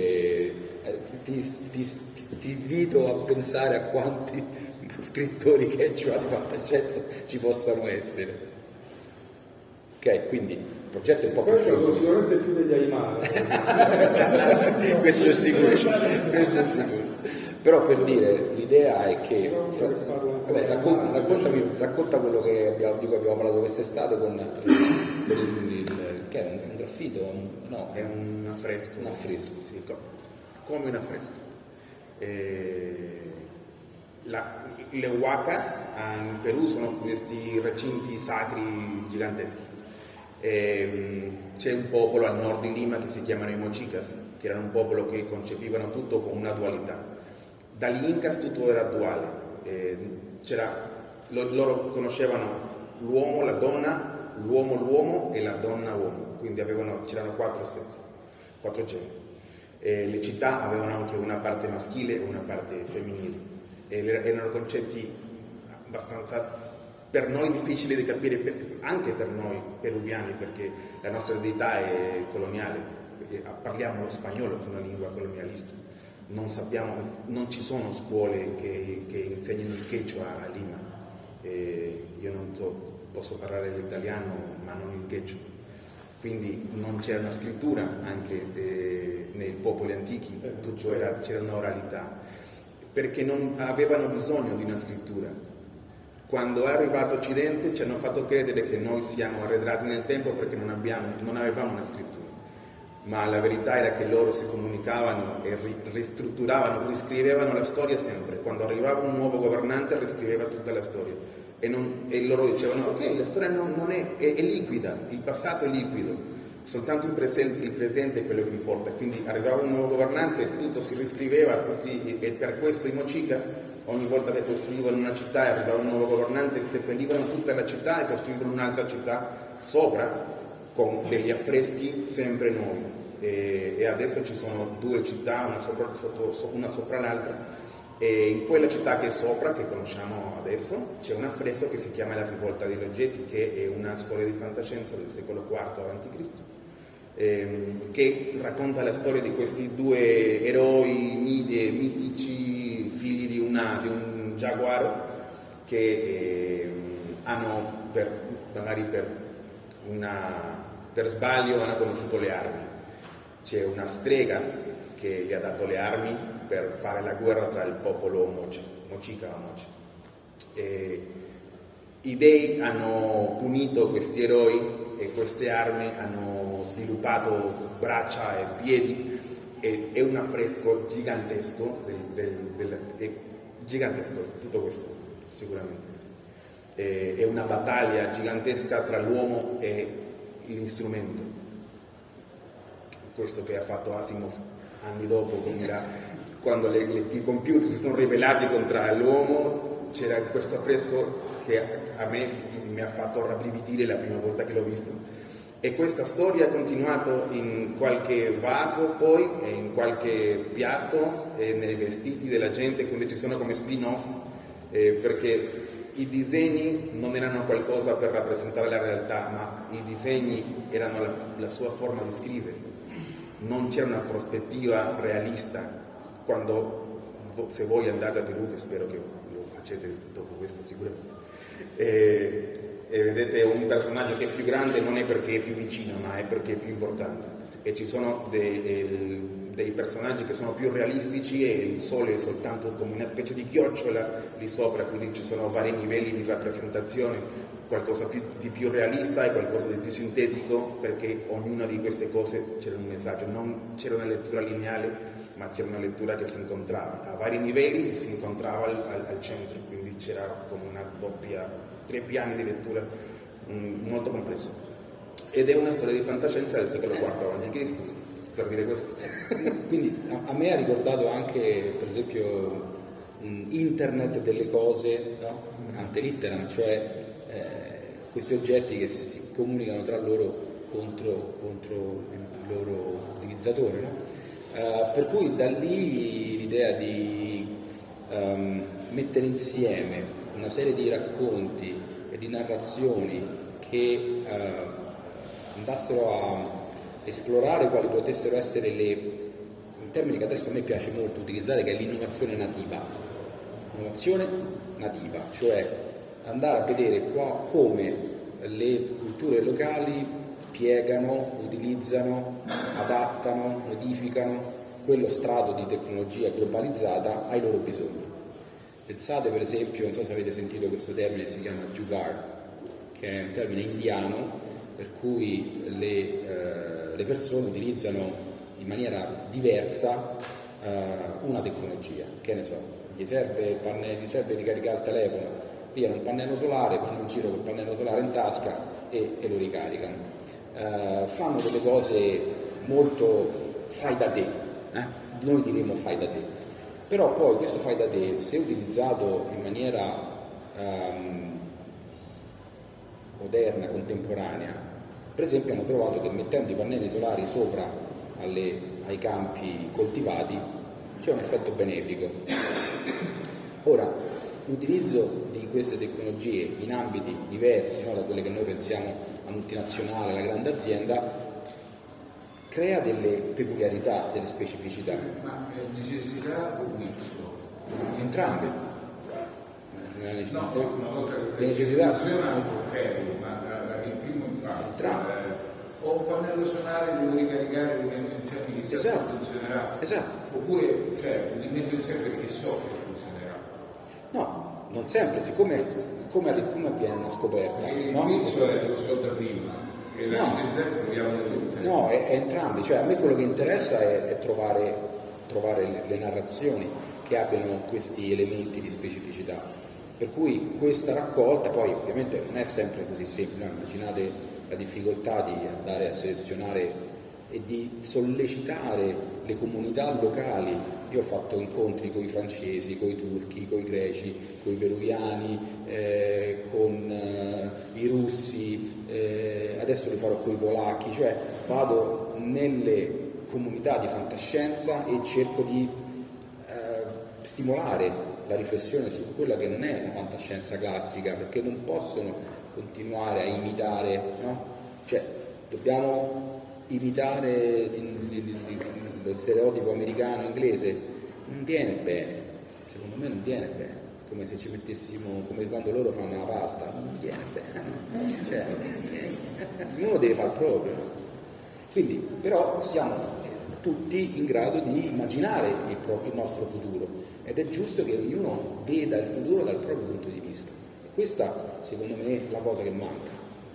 E per cui, dopo tutta la parte di costruzione della, della collana eh, cartacea, abbiamo cominciato a muovere verso gli altri, gli altri tipi di, anche sempre un po' casualmente, no? perché in quel caso il- il- l'idea, delle, l'idea delle copertine c'era, no? quindi abbiamo una collaborazione con la Scuola Internazionale di Comics e quindi l'idea di eh, non comprare più le immagini eh, online ma di formare anche lì una, una squadra eh, è venuta abbastanza naturale, anche devo ricordare Alda Teodorani, un pilastro di, di Future Fiction, che eh, all'epoca lavorava alla scuola di comics e quindi è stata lei a introdurmi e poi da lì, eh, se uno mi dà una leva, no? track, cominciamo a, a sollevare. E, mh, quindi le copertine sono state il primo passaggio eh, per cercare anche di modificare anche quella percezione del libro di fantascienza. Vi posso dire che io faccio un gioco molto bello quando sono alle fiere, che è un po' il tracciamento dell'occhio. E vado a vedere tutti i lettori e le lettrici dove vanno a guardare. E dopo un po' di anni ormai riceviamo un sacco di complimenti, soltanto per la grafica, soltanto per, per la- il fatto di mettere cura. Guard- Guardate un attimo com'è la copertina di Urania, non so se ci avete in mente, no? Come può essere. Ora, con tutto il rispetto, ma... Eh? No, nel senso... È, è un, un futuro molto retro, no? Un futuro molto passato. Quindi questa cosa un po' andava, secondo me, ma non perché... Che senso il bagno, ammazzato, terribile. Ora, cercare di rinnovare vuol dire non, ave- non aver paura di rinnovare pure quello, no? Cioè di, di cercare di avere ehm, in- introdurre, introdurre qualcosa di nuovo, anche magari con il rischio di fallire. No? Ora, eh, accanto alle copertine poi abbiamo, abbiamo iniziato a fare anche i fumetti, che è un'altra impresa titanica, perché partivo proprio da zero, zero, meno, meno di zero, e eh, il fumetto, allora, se uno, io da scrittore di libri basto a me stesso, per scrivere un libro basta una persona, per fare un fumetto ne servono almeno cinque. E quindi il livello di difficoltà eh, è aumentato tantissimo. Buonasera a tutti, alla Ciao, prossima. Ciao. ciao, Forza Roma.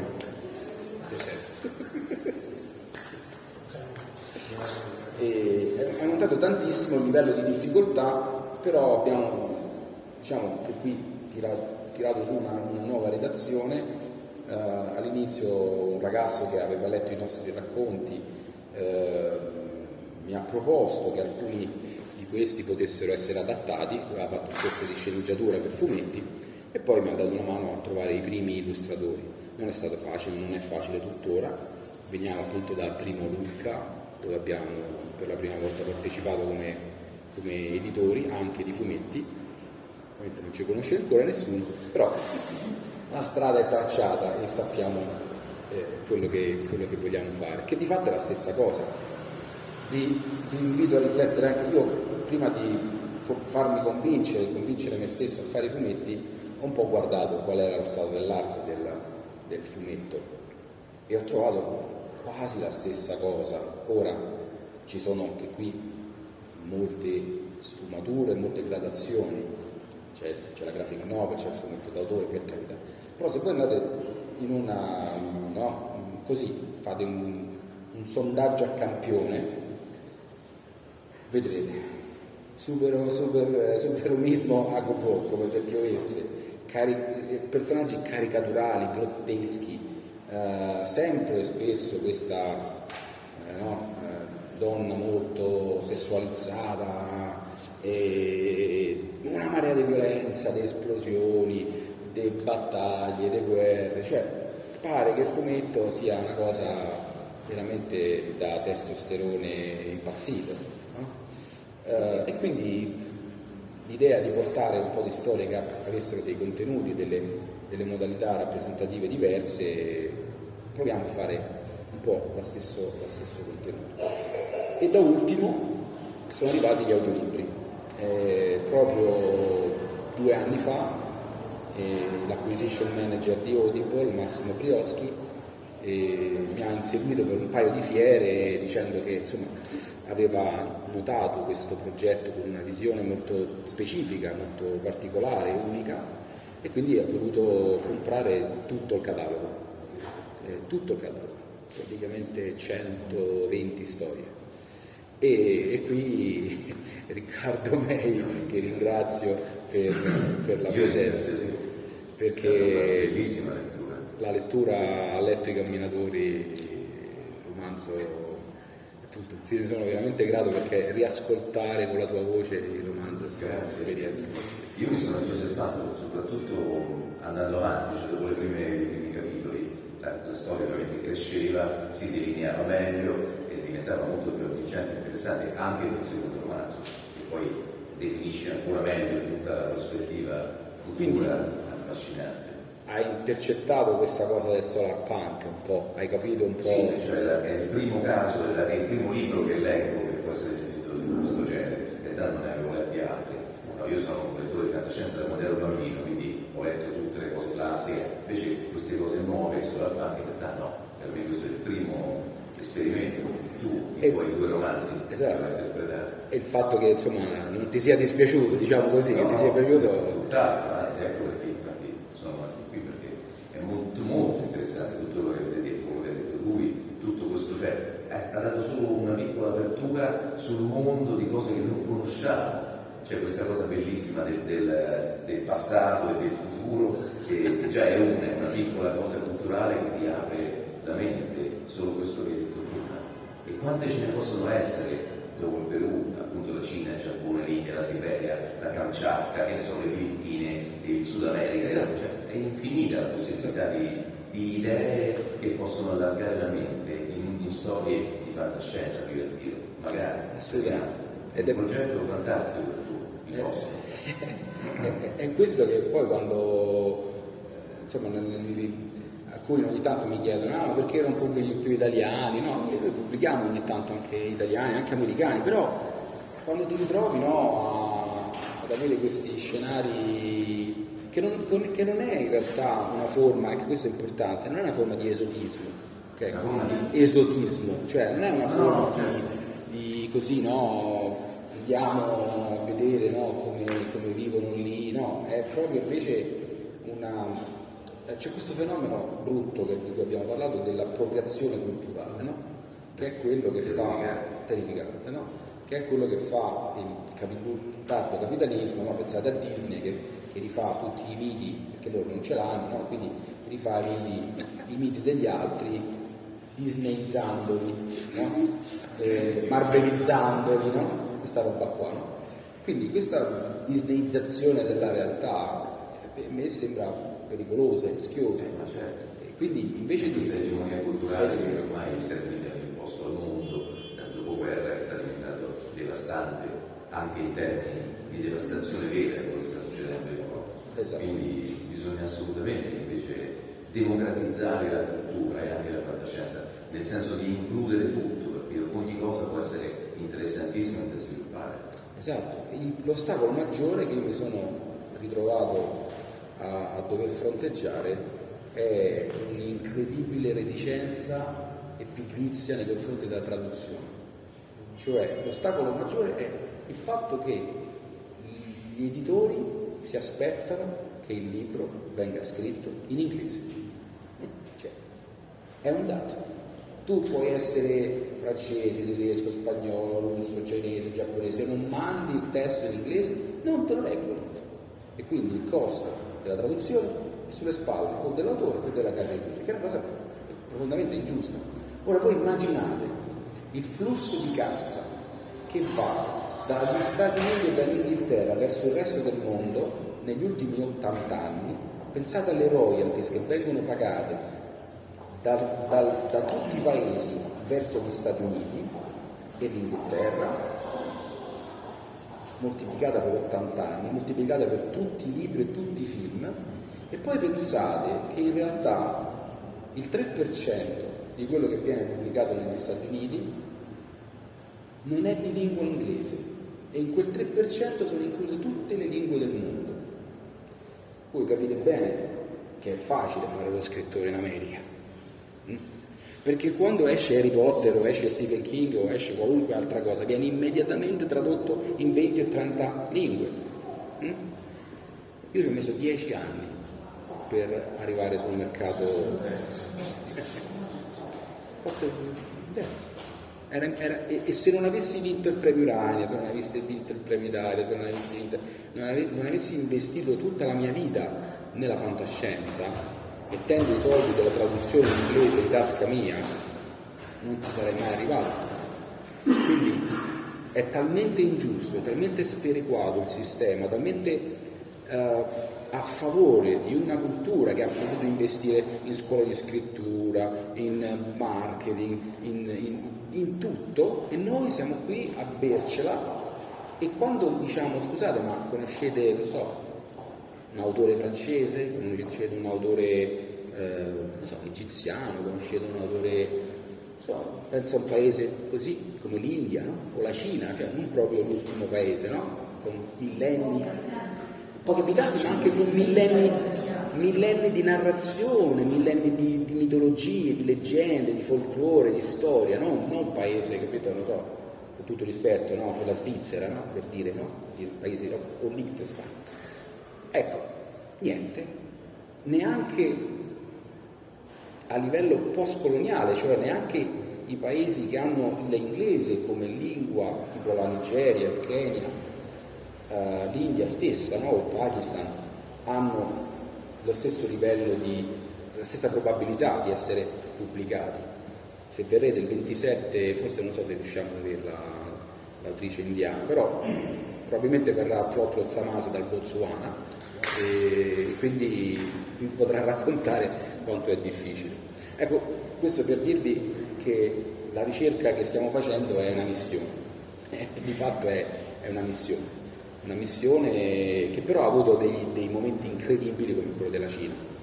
Ora se abbiamo qualche minuto in più magari... Sì, Una curiosità personale.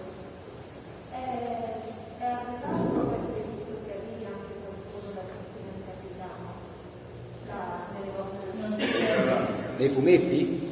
nelle vostre uscite. Sì, sì, abbiamo, abbiamo fatto la prima antologia di fantascienza africana mai pubblicata in Italia, Futuri Uniti d'Africa. Abbiamo fatto Trotro Samase, l'antologia Totem nelle nostre ossa. E quindi, quindi sì, certo che sì. Certo che sì. Eh, ti posso anche dire che quella, pur essendo la prima antologia di fantascienza africana, viene purtroppo soltanto dall'Africa anglofona, che era quella un pochino più accessibile.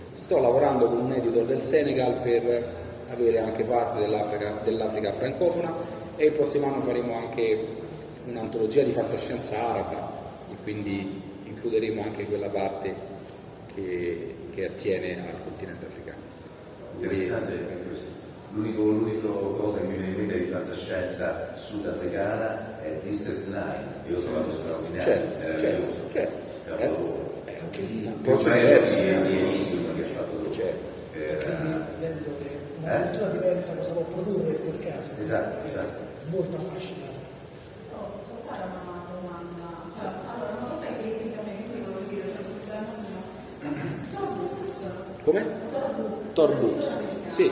Allora, Torbux adesso sta pubblicando appunto tutti questi autori che lo dicono sono comunque sono inclusi, che in realtà però alla fine vai a leggere sono suo nome era nigeriano, in Connecticut, però lo zia è Certo. cinese e lei vive a Certo. Però loro praticamente ammancano di questa inclusività, cioè non è una propria incidente, e in questo modo però quello che portano verso l'esterno, cioè l'immagine che loro trasmettono è di vedi, noi rispettiamo Certo. le altre rispettiamo le altre culture, la la Assolutamente d'accordo con te. Sì, sì, no, no, no, no, giustissimo. Te lo, lo- lo espando, ok. Allora, loro questa cosa la chiamano diversity. Esatto, sì, perché Ok. stanno andando le pazze, Però, no, giusto. Quindi hanno fatto esattamente quel, quel discorso del politically corretto. Ok? Quindi per, per pulirsi la coscienza, che la, sa- la sanno che non è così, allora hanno cominciato a dire dobbiamo mettere cinese, l'equipaggio deve essere con uno gay e uno no, e uno così, uno ma l'hanno costruita in maniera artificiosa e quindi non funziona perché non scelgono le storie in base alla bontà della storia, scelgono la storia, come vi dicevo prima, in base all'identità di chi l'ha scritta, quindi non sempre il lettore ha la storia migliore. Quindi è un, un- un modo di mettersi in una posizione difensiva, perché che cosa fanno?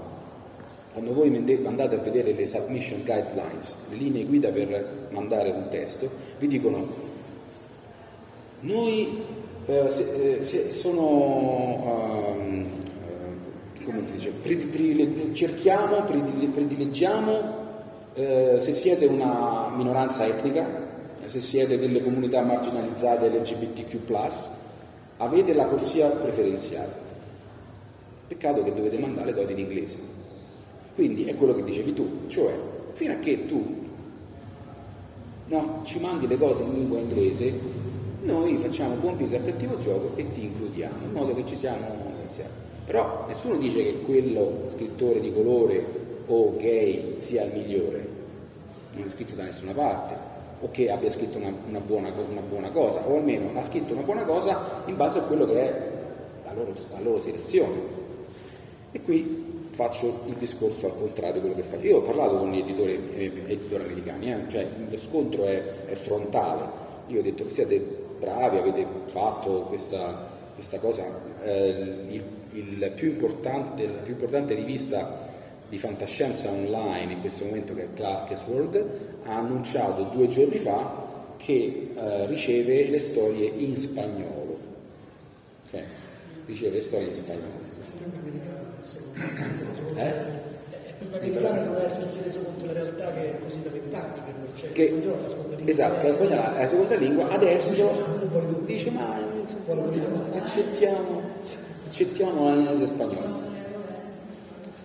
Ma è l'unico, eh? cioè pur essendo il migliore, perché Neil Clark è una persona fantastica, sensibile, ma si ritrova in un contesto dove questa è la regola.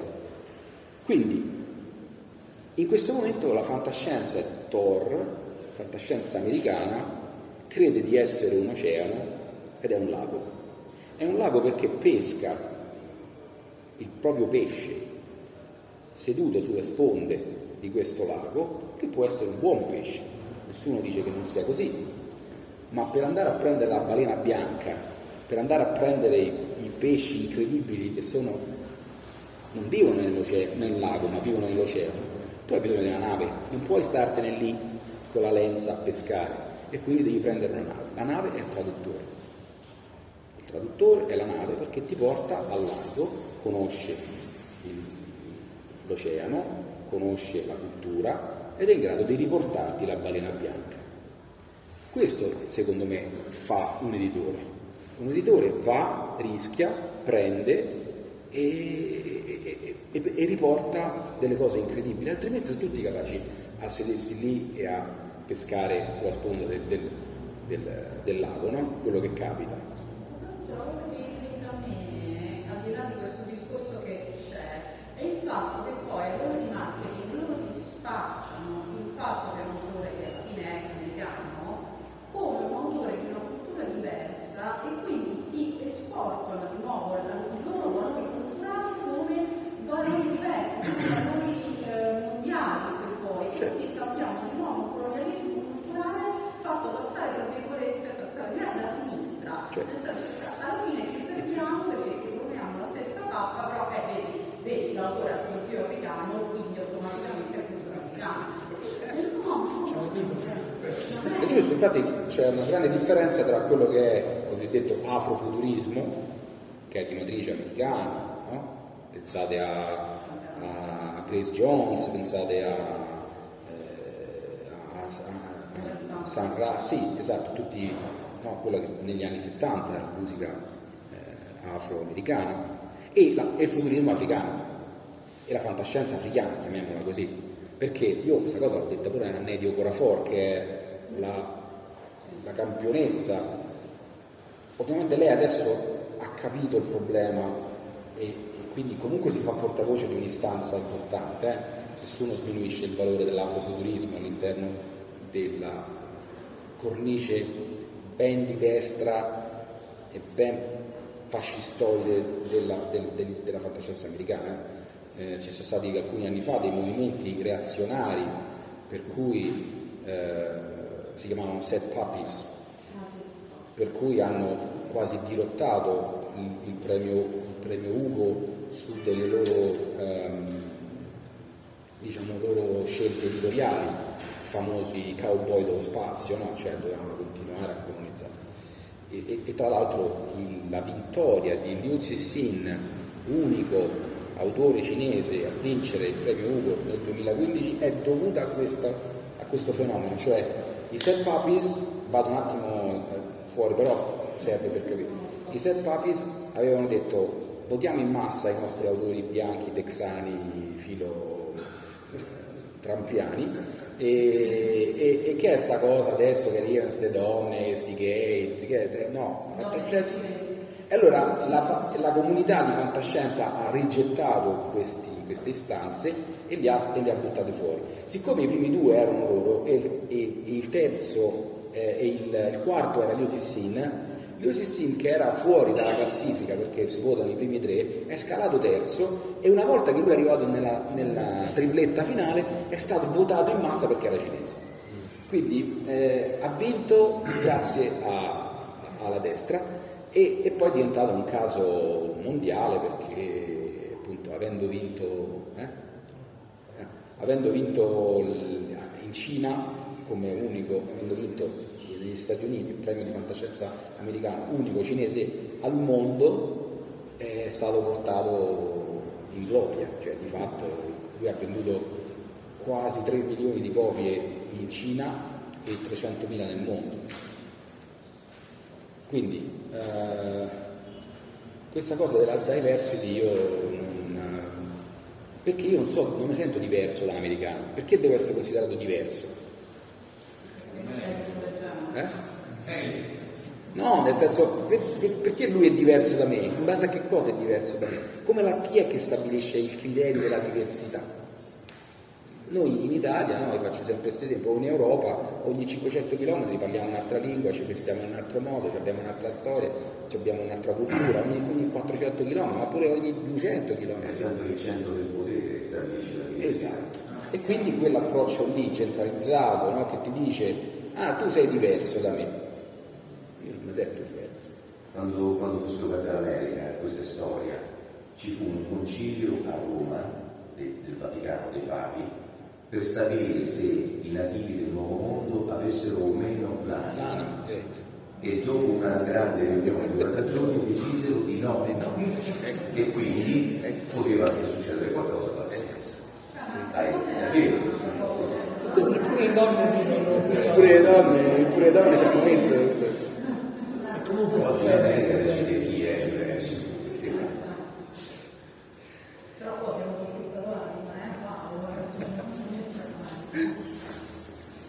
Allora, quindi qua in realtà siamo quasi arrivati, per cui eh, so che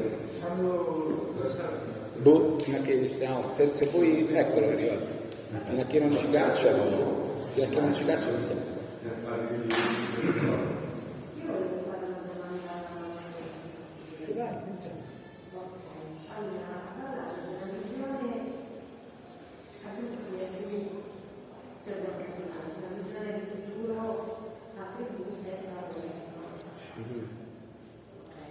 Perché il governo fondamentalmente nella società assolutamente è così, qualcosa che c'è stato fatto per un po'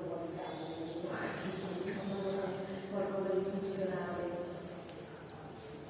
In questo modo non c'è un certo livello totale di tutto quello che potrebbe essere la bellezza eh, di un un'evoluzione della professione, dell'immagine, del, del pensiero, del politico, dell'agire politico, dello stare insieme, secondo il livello di condizione.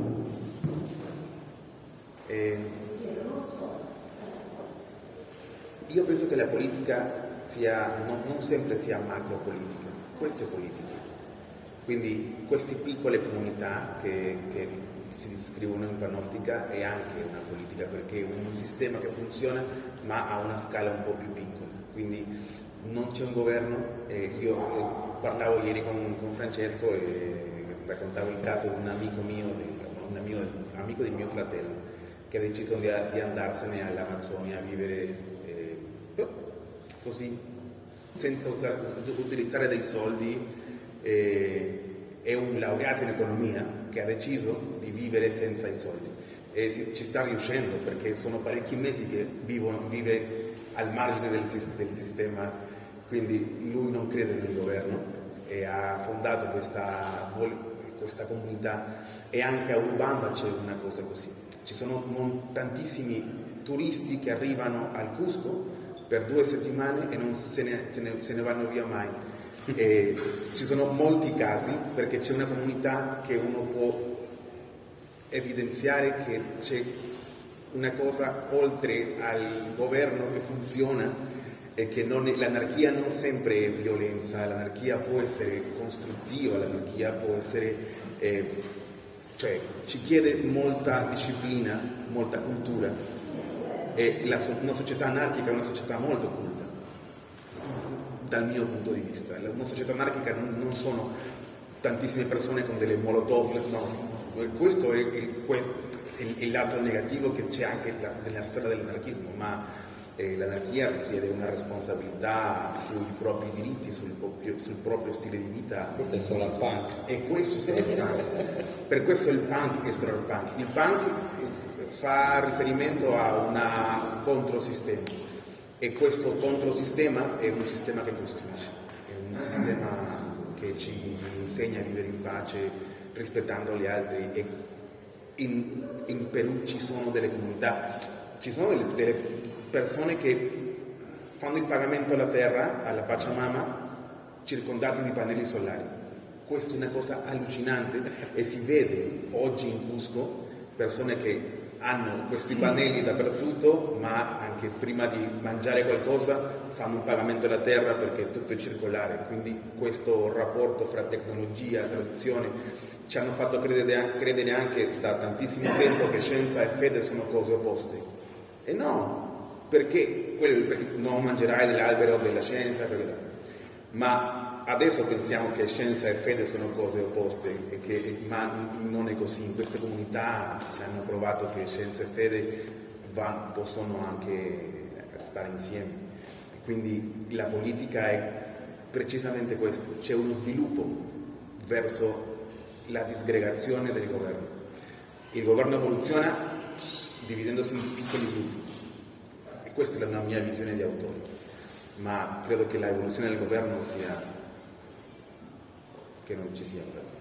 Questo, questo è molto interessante perché se ci pensate veniamo da tantissimi anni di fantascienza in cui l'umanità migliore, Star Trek per esempio, è quella in cui il mondo si è unito in un unico governo, che anzi si è unito talmente tanto, questo governo è diventato extramondo, va in tutto l'universo, c'è tutta una serie di diramazioni, no? Cioè, quando invece uno pensa a un'esperienza diversa come la loro, dove anche senza il governo non solo sopravvive, ma a volte si sta meglio, allora forse la fantascienza, il futuro, comincia a essere previsto come qualcosa che un governo non c'è, che a noi fa quel senso di, lui lo dice bene, no? Separazione, a me piace, a me non piace, a me fa paura, a me mi affascina.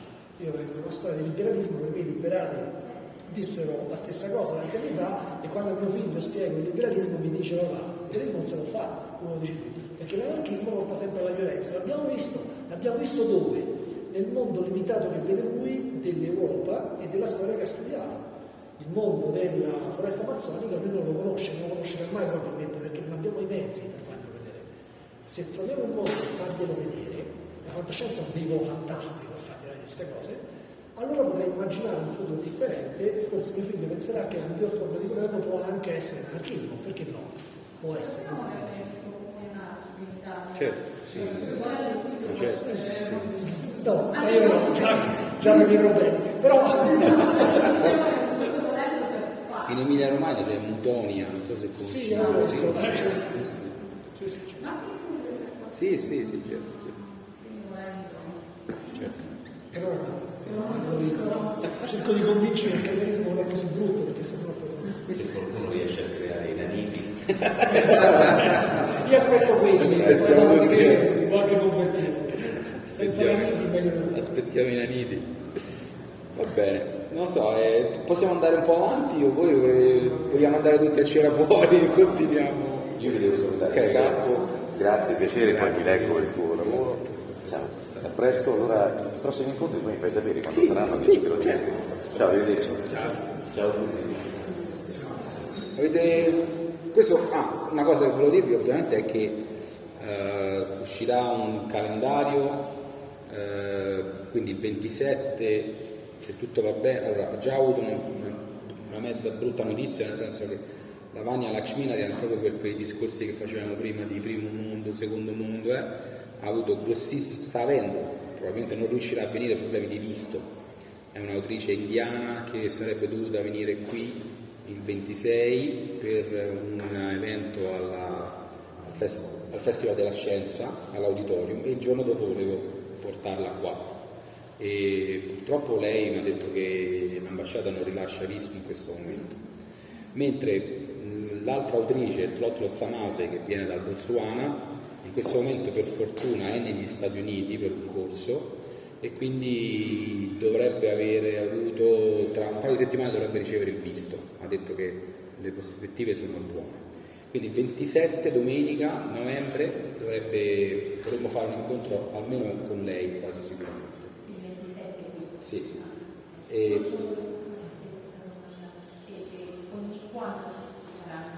allora l'idea è di farla all'incirca una volta al mese, Eh, però per esempio a dicembre non lo faremo, quindi ripartiremo a gennaio con il eh, sinofuturismo, che anche qui è un enorme fenomeno, vi lascio soltanto immaginare i confini di questa, di questa realtà che, che io ho intercettato nel 2017 grazie a una pazzia che facemmo, anzi che il precedente editore eh, ci avvallò dicendo facciamo un libro in doppia lingua, che è quello lì Nebula, eh, facciamo un libro di fantascienza cinese in doppia lingua, col cinese e l'italiano, un'altra pazzia incredibile, che io all'inizio non, non- non pensavo fosse eh, diciamo, fattibile, no? non avesse senso. Invece è il nostro libro più venduto. Potete, è il nostro libro più venduto. Perché praticamente lo, lo hanno adottato nelle università, eh, negli istituti Confucio e c'è forse molta più gente che studia cinese di quanto possiamo immaginare. Eh? E turista pure quello, va bene. Quindi su quello ecco, i numeri potrebbero essere interessanti. E quindi da lì in poi abbiamo fatto tantissimi libri di fantascienza cinese e io ho avuto poi l'onore di andare in Cina sei volte e poi sono usciti anche questi due romanzi miei in Cina. Quindi sulla Cina posso raccontare veramente tantissime cose. Eh, purtroppo non, non, posso portare nessuno dalla Cina, almeno dalla Cina in questo momento continentale e, e persone che vivono lì perché sapete bene che è abbastanza difficoltoso. Qualcuno sta andando in giro, visto che Chen Chufan è un autore cinese, in questo momento è in Francia per l'Utopial, che è un festival di fantascienza molto importante, ma probabilmente ha sovvenzioni occulte, anzi non neanche troppo occulte. Uh, però avremo uh, Simone Pieranni, che, che, è un giornalista uh, molto addentro alle questioni di fantascienza e che tra l'altro ci ha anche fatto questo bellissimo omaggio di eh, citare frasi di romanzi, racconti di fantascienza nostri nei suoi, nei suoi libri, quindi ogni capitolo di un vari un libro, un libro in particolare c'ha come? Red Mirror, Red Mirror ha tutte le frasi dei, tratte dai nostri libri. E poi dovremmo avere anche Alessandra Lavagnino che è la direttrice dell'Istituto Confucio di Milano che però vive in questo momento a Roma, è una grande esperta di. E poi dopo a febbraio eh, dovremmo fare qualche cosa sul, sul solar punk, posso insomma anche lì parlarne. Però che cosa eh, c'è poi dopo. Dopo, ovviamente noi possiamo continuare a, a, a dare tanti contenuti, anche magari eh, sull'onda nuovi, delle nuove uscite, no? che ne so, fantascienza araba, ce n'è veramente tantissime. Allora, giapponese ci stiamo lavorando e anche lì arriverà a maggio, ma è tutto a maggio, per cui ho un po' paura che si ingolfa, si ingolfa il piano editoriale sul, sul Salone di Torino. Eh, però sì, stiamo facendo un'antologia di fantascienza giapponese. E, però sarebbe anche bello magari tramite, non so, qualche forma di comunicazione eh, capire se, se, se, vogliamo parlare di altro, se vogliamo parlare di un tema eh, specifico, cioè vorrei che, che questo incontro fosse un propedeutico a una creazione di una comunità ecco, di, di lettori, di, di fantascienza anche parlare di un libro, di un fumetto, di una serie, eh, smontare qualcosa, è bello smontare, no? Fare eh, così. Quindi sentitevi eh, totalmente liberi di eh, condividere le vostre passioni o di, di, di, di, fare osservazioni. C'è un gruppo eh, su Facebook che, che però qualcuno non usa quindi io esatto, cioè, eh, capite bene che insomma, c'è un gruppo su Facebook, poi vorremmo fare un gruppo WhatsApp, però sappiamo bene che i gruppi WhatsApp diventano delle, delle cose difficilissime, per cui non lo so, eh, se avete mo, altre, altre, altre idee, altre cose. Eh? è proprio una cosa innovativa, proprio un forum della vecchia data. Discord, facciamo Discord. Ci pensa lui, sì, ci pensa lui, io lo vedo, lo vedo adesso dopo sei mesi. Eh? Sì, ok. Esatto. Io non ho scritto niente.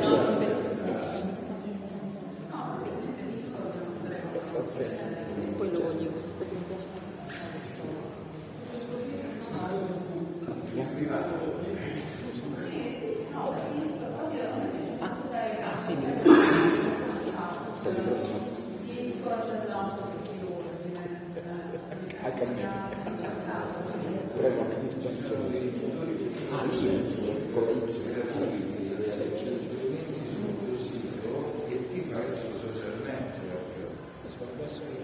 Sì, dovrebbe essere Invece tu più semplice la gestione della relazione. Sì, c'è anche l'applicazione che puoi fare, perché cioè, nel senso c'è la possibilità di non utilizzare i social di massa e avere il tuo, è un po' settario. Ma in Vediamo essere una Italia- piccola setta, no, mi piace. L'idea di essere una piccola setta del futuro è interessante. L'esercito delle 12 scimmie, insomma, è partito così, è un attimo. insomma. Va bene. Allora, troveranno dove?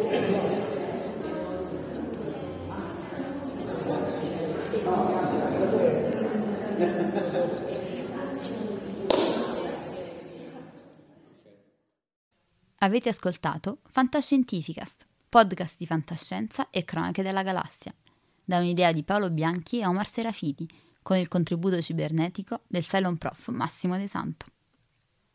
Potete seguirci ed interagire con noi sul nostro sito fantascientificast.it, su Facebook alla pagina Fantascientificast, su Twitter sul profilo at Fantascicast, sul nostro canale Telegram t.me slash fantascientificast, sulla nostra community Telegram t.me slash fsccommunity.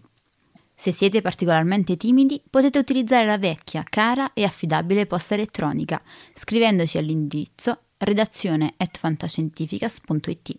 Tutte le puntate sono disponibili sul nostro sito, su Apple iTunes, su Spotify e su Podbean all'indirizzo podcast.fantascientificas.it. Se volete, potete lasciarci una valutazione a 5 stelle su Apple iTunes ed offrirci una birra romulana o un gotto esplosivo pangalattico, sostenendoci tramite una donazione PayPal utilizzando l'apposito pulsante sul nostro sito. Fantascientificast è una produzione amatoriale, non si intende infrangere alcun copyright, i cui diritti appartengono ai rispettivi detentori. L'autorizzazione SIAE 5612I5359. Nessun byte e nessun tribolo sono stati maltrattati durante la produzione di questo podcast. Alexa 4 e l'equipaggio di Fantascientificast vi augurano lunga vita e prosperità e vi danno appuntamento alla prossima puntata lungo la rotta di Kessel.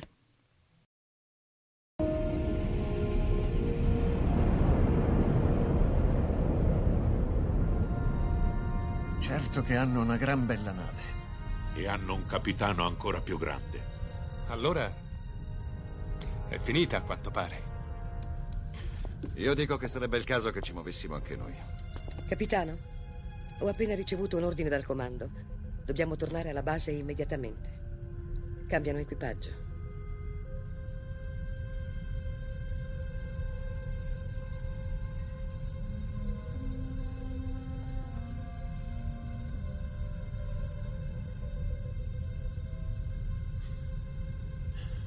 Se fossi umano, penso che ora la mia risposta sarebbe andate al diavolo.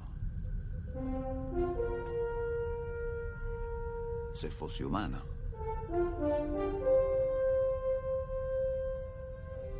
Che rotta, capitano.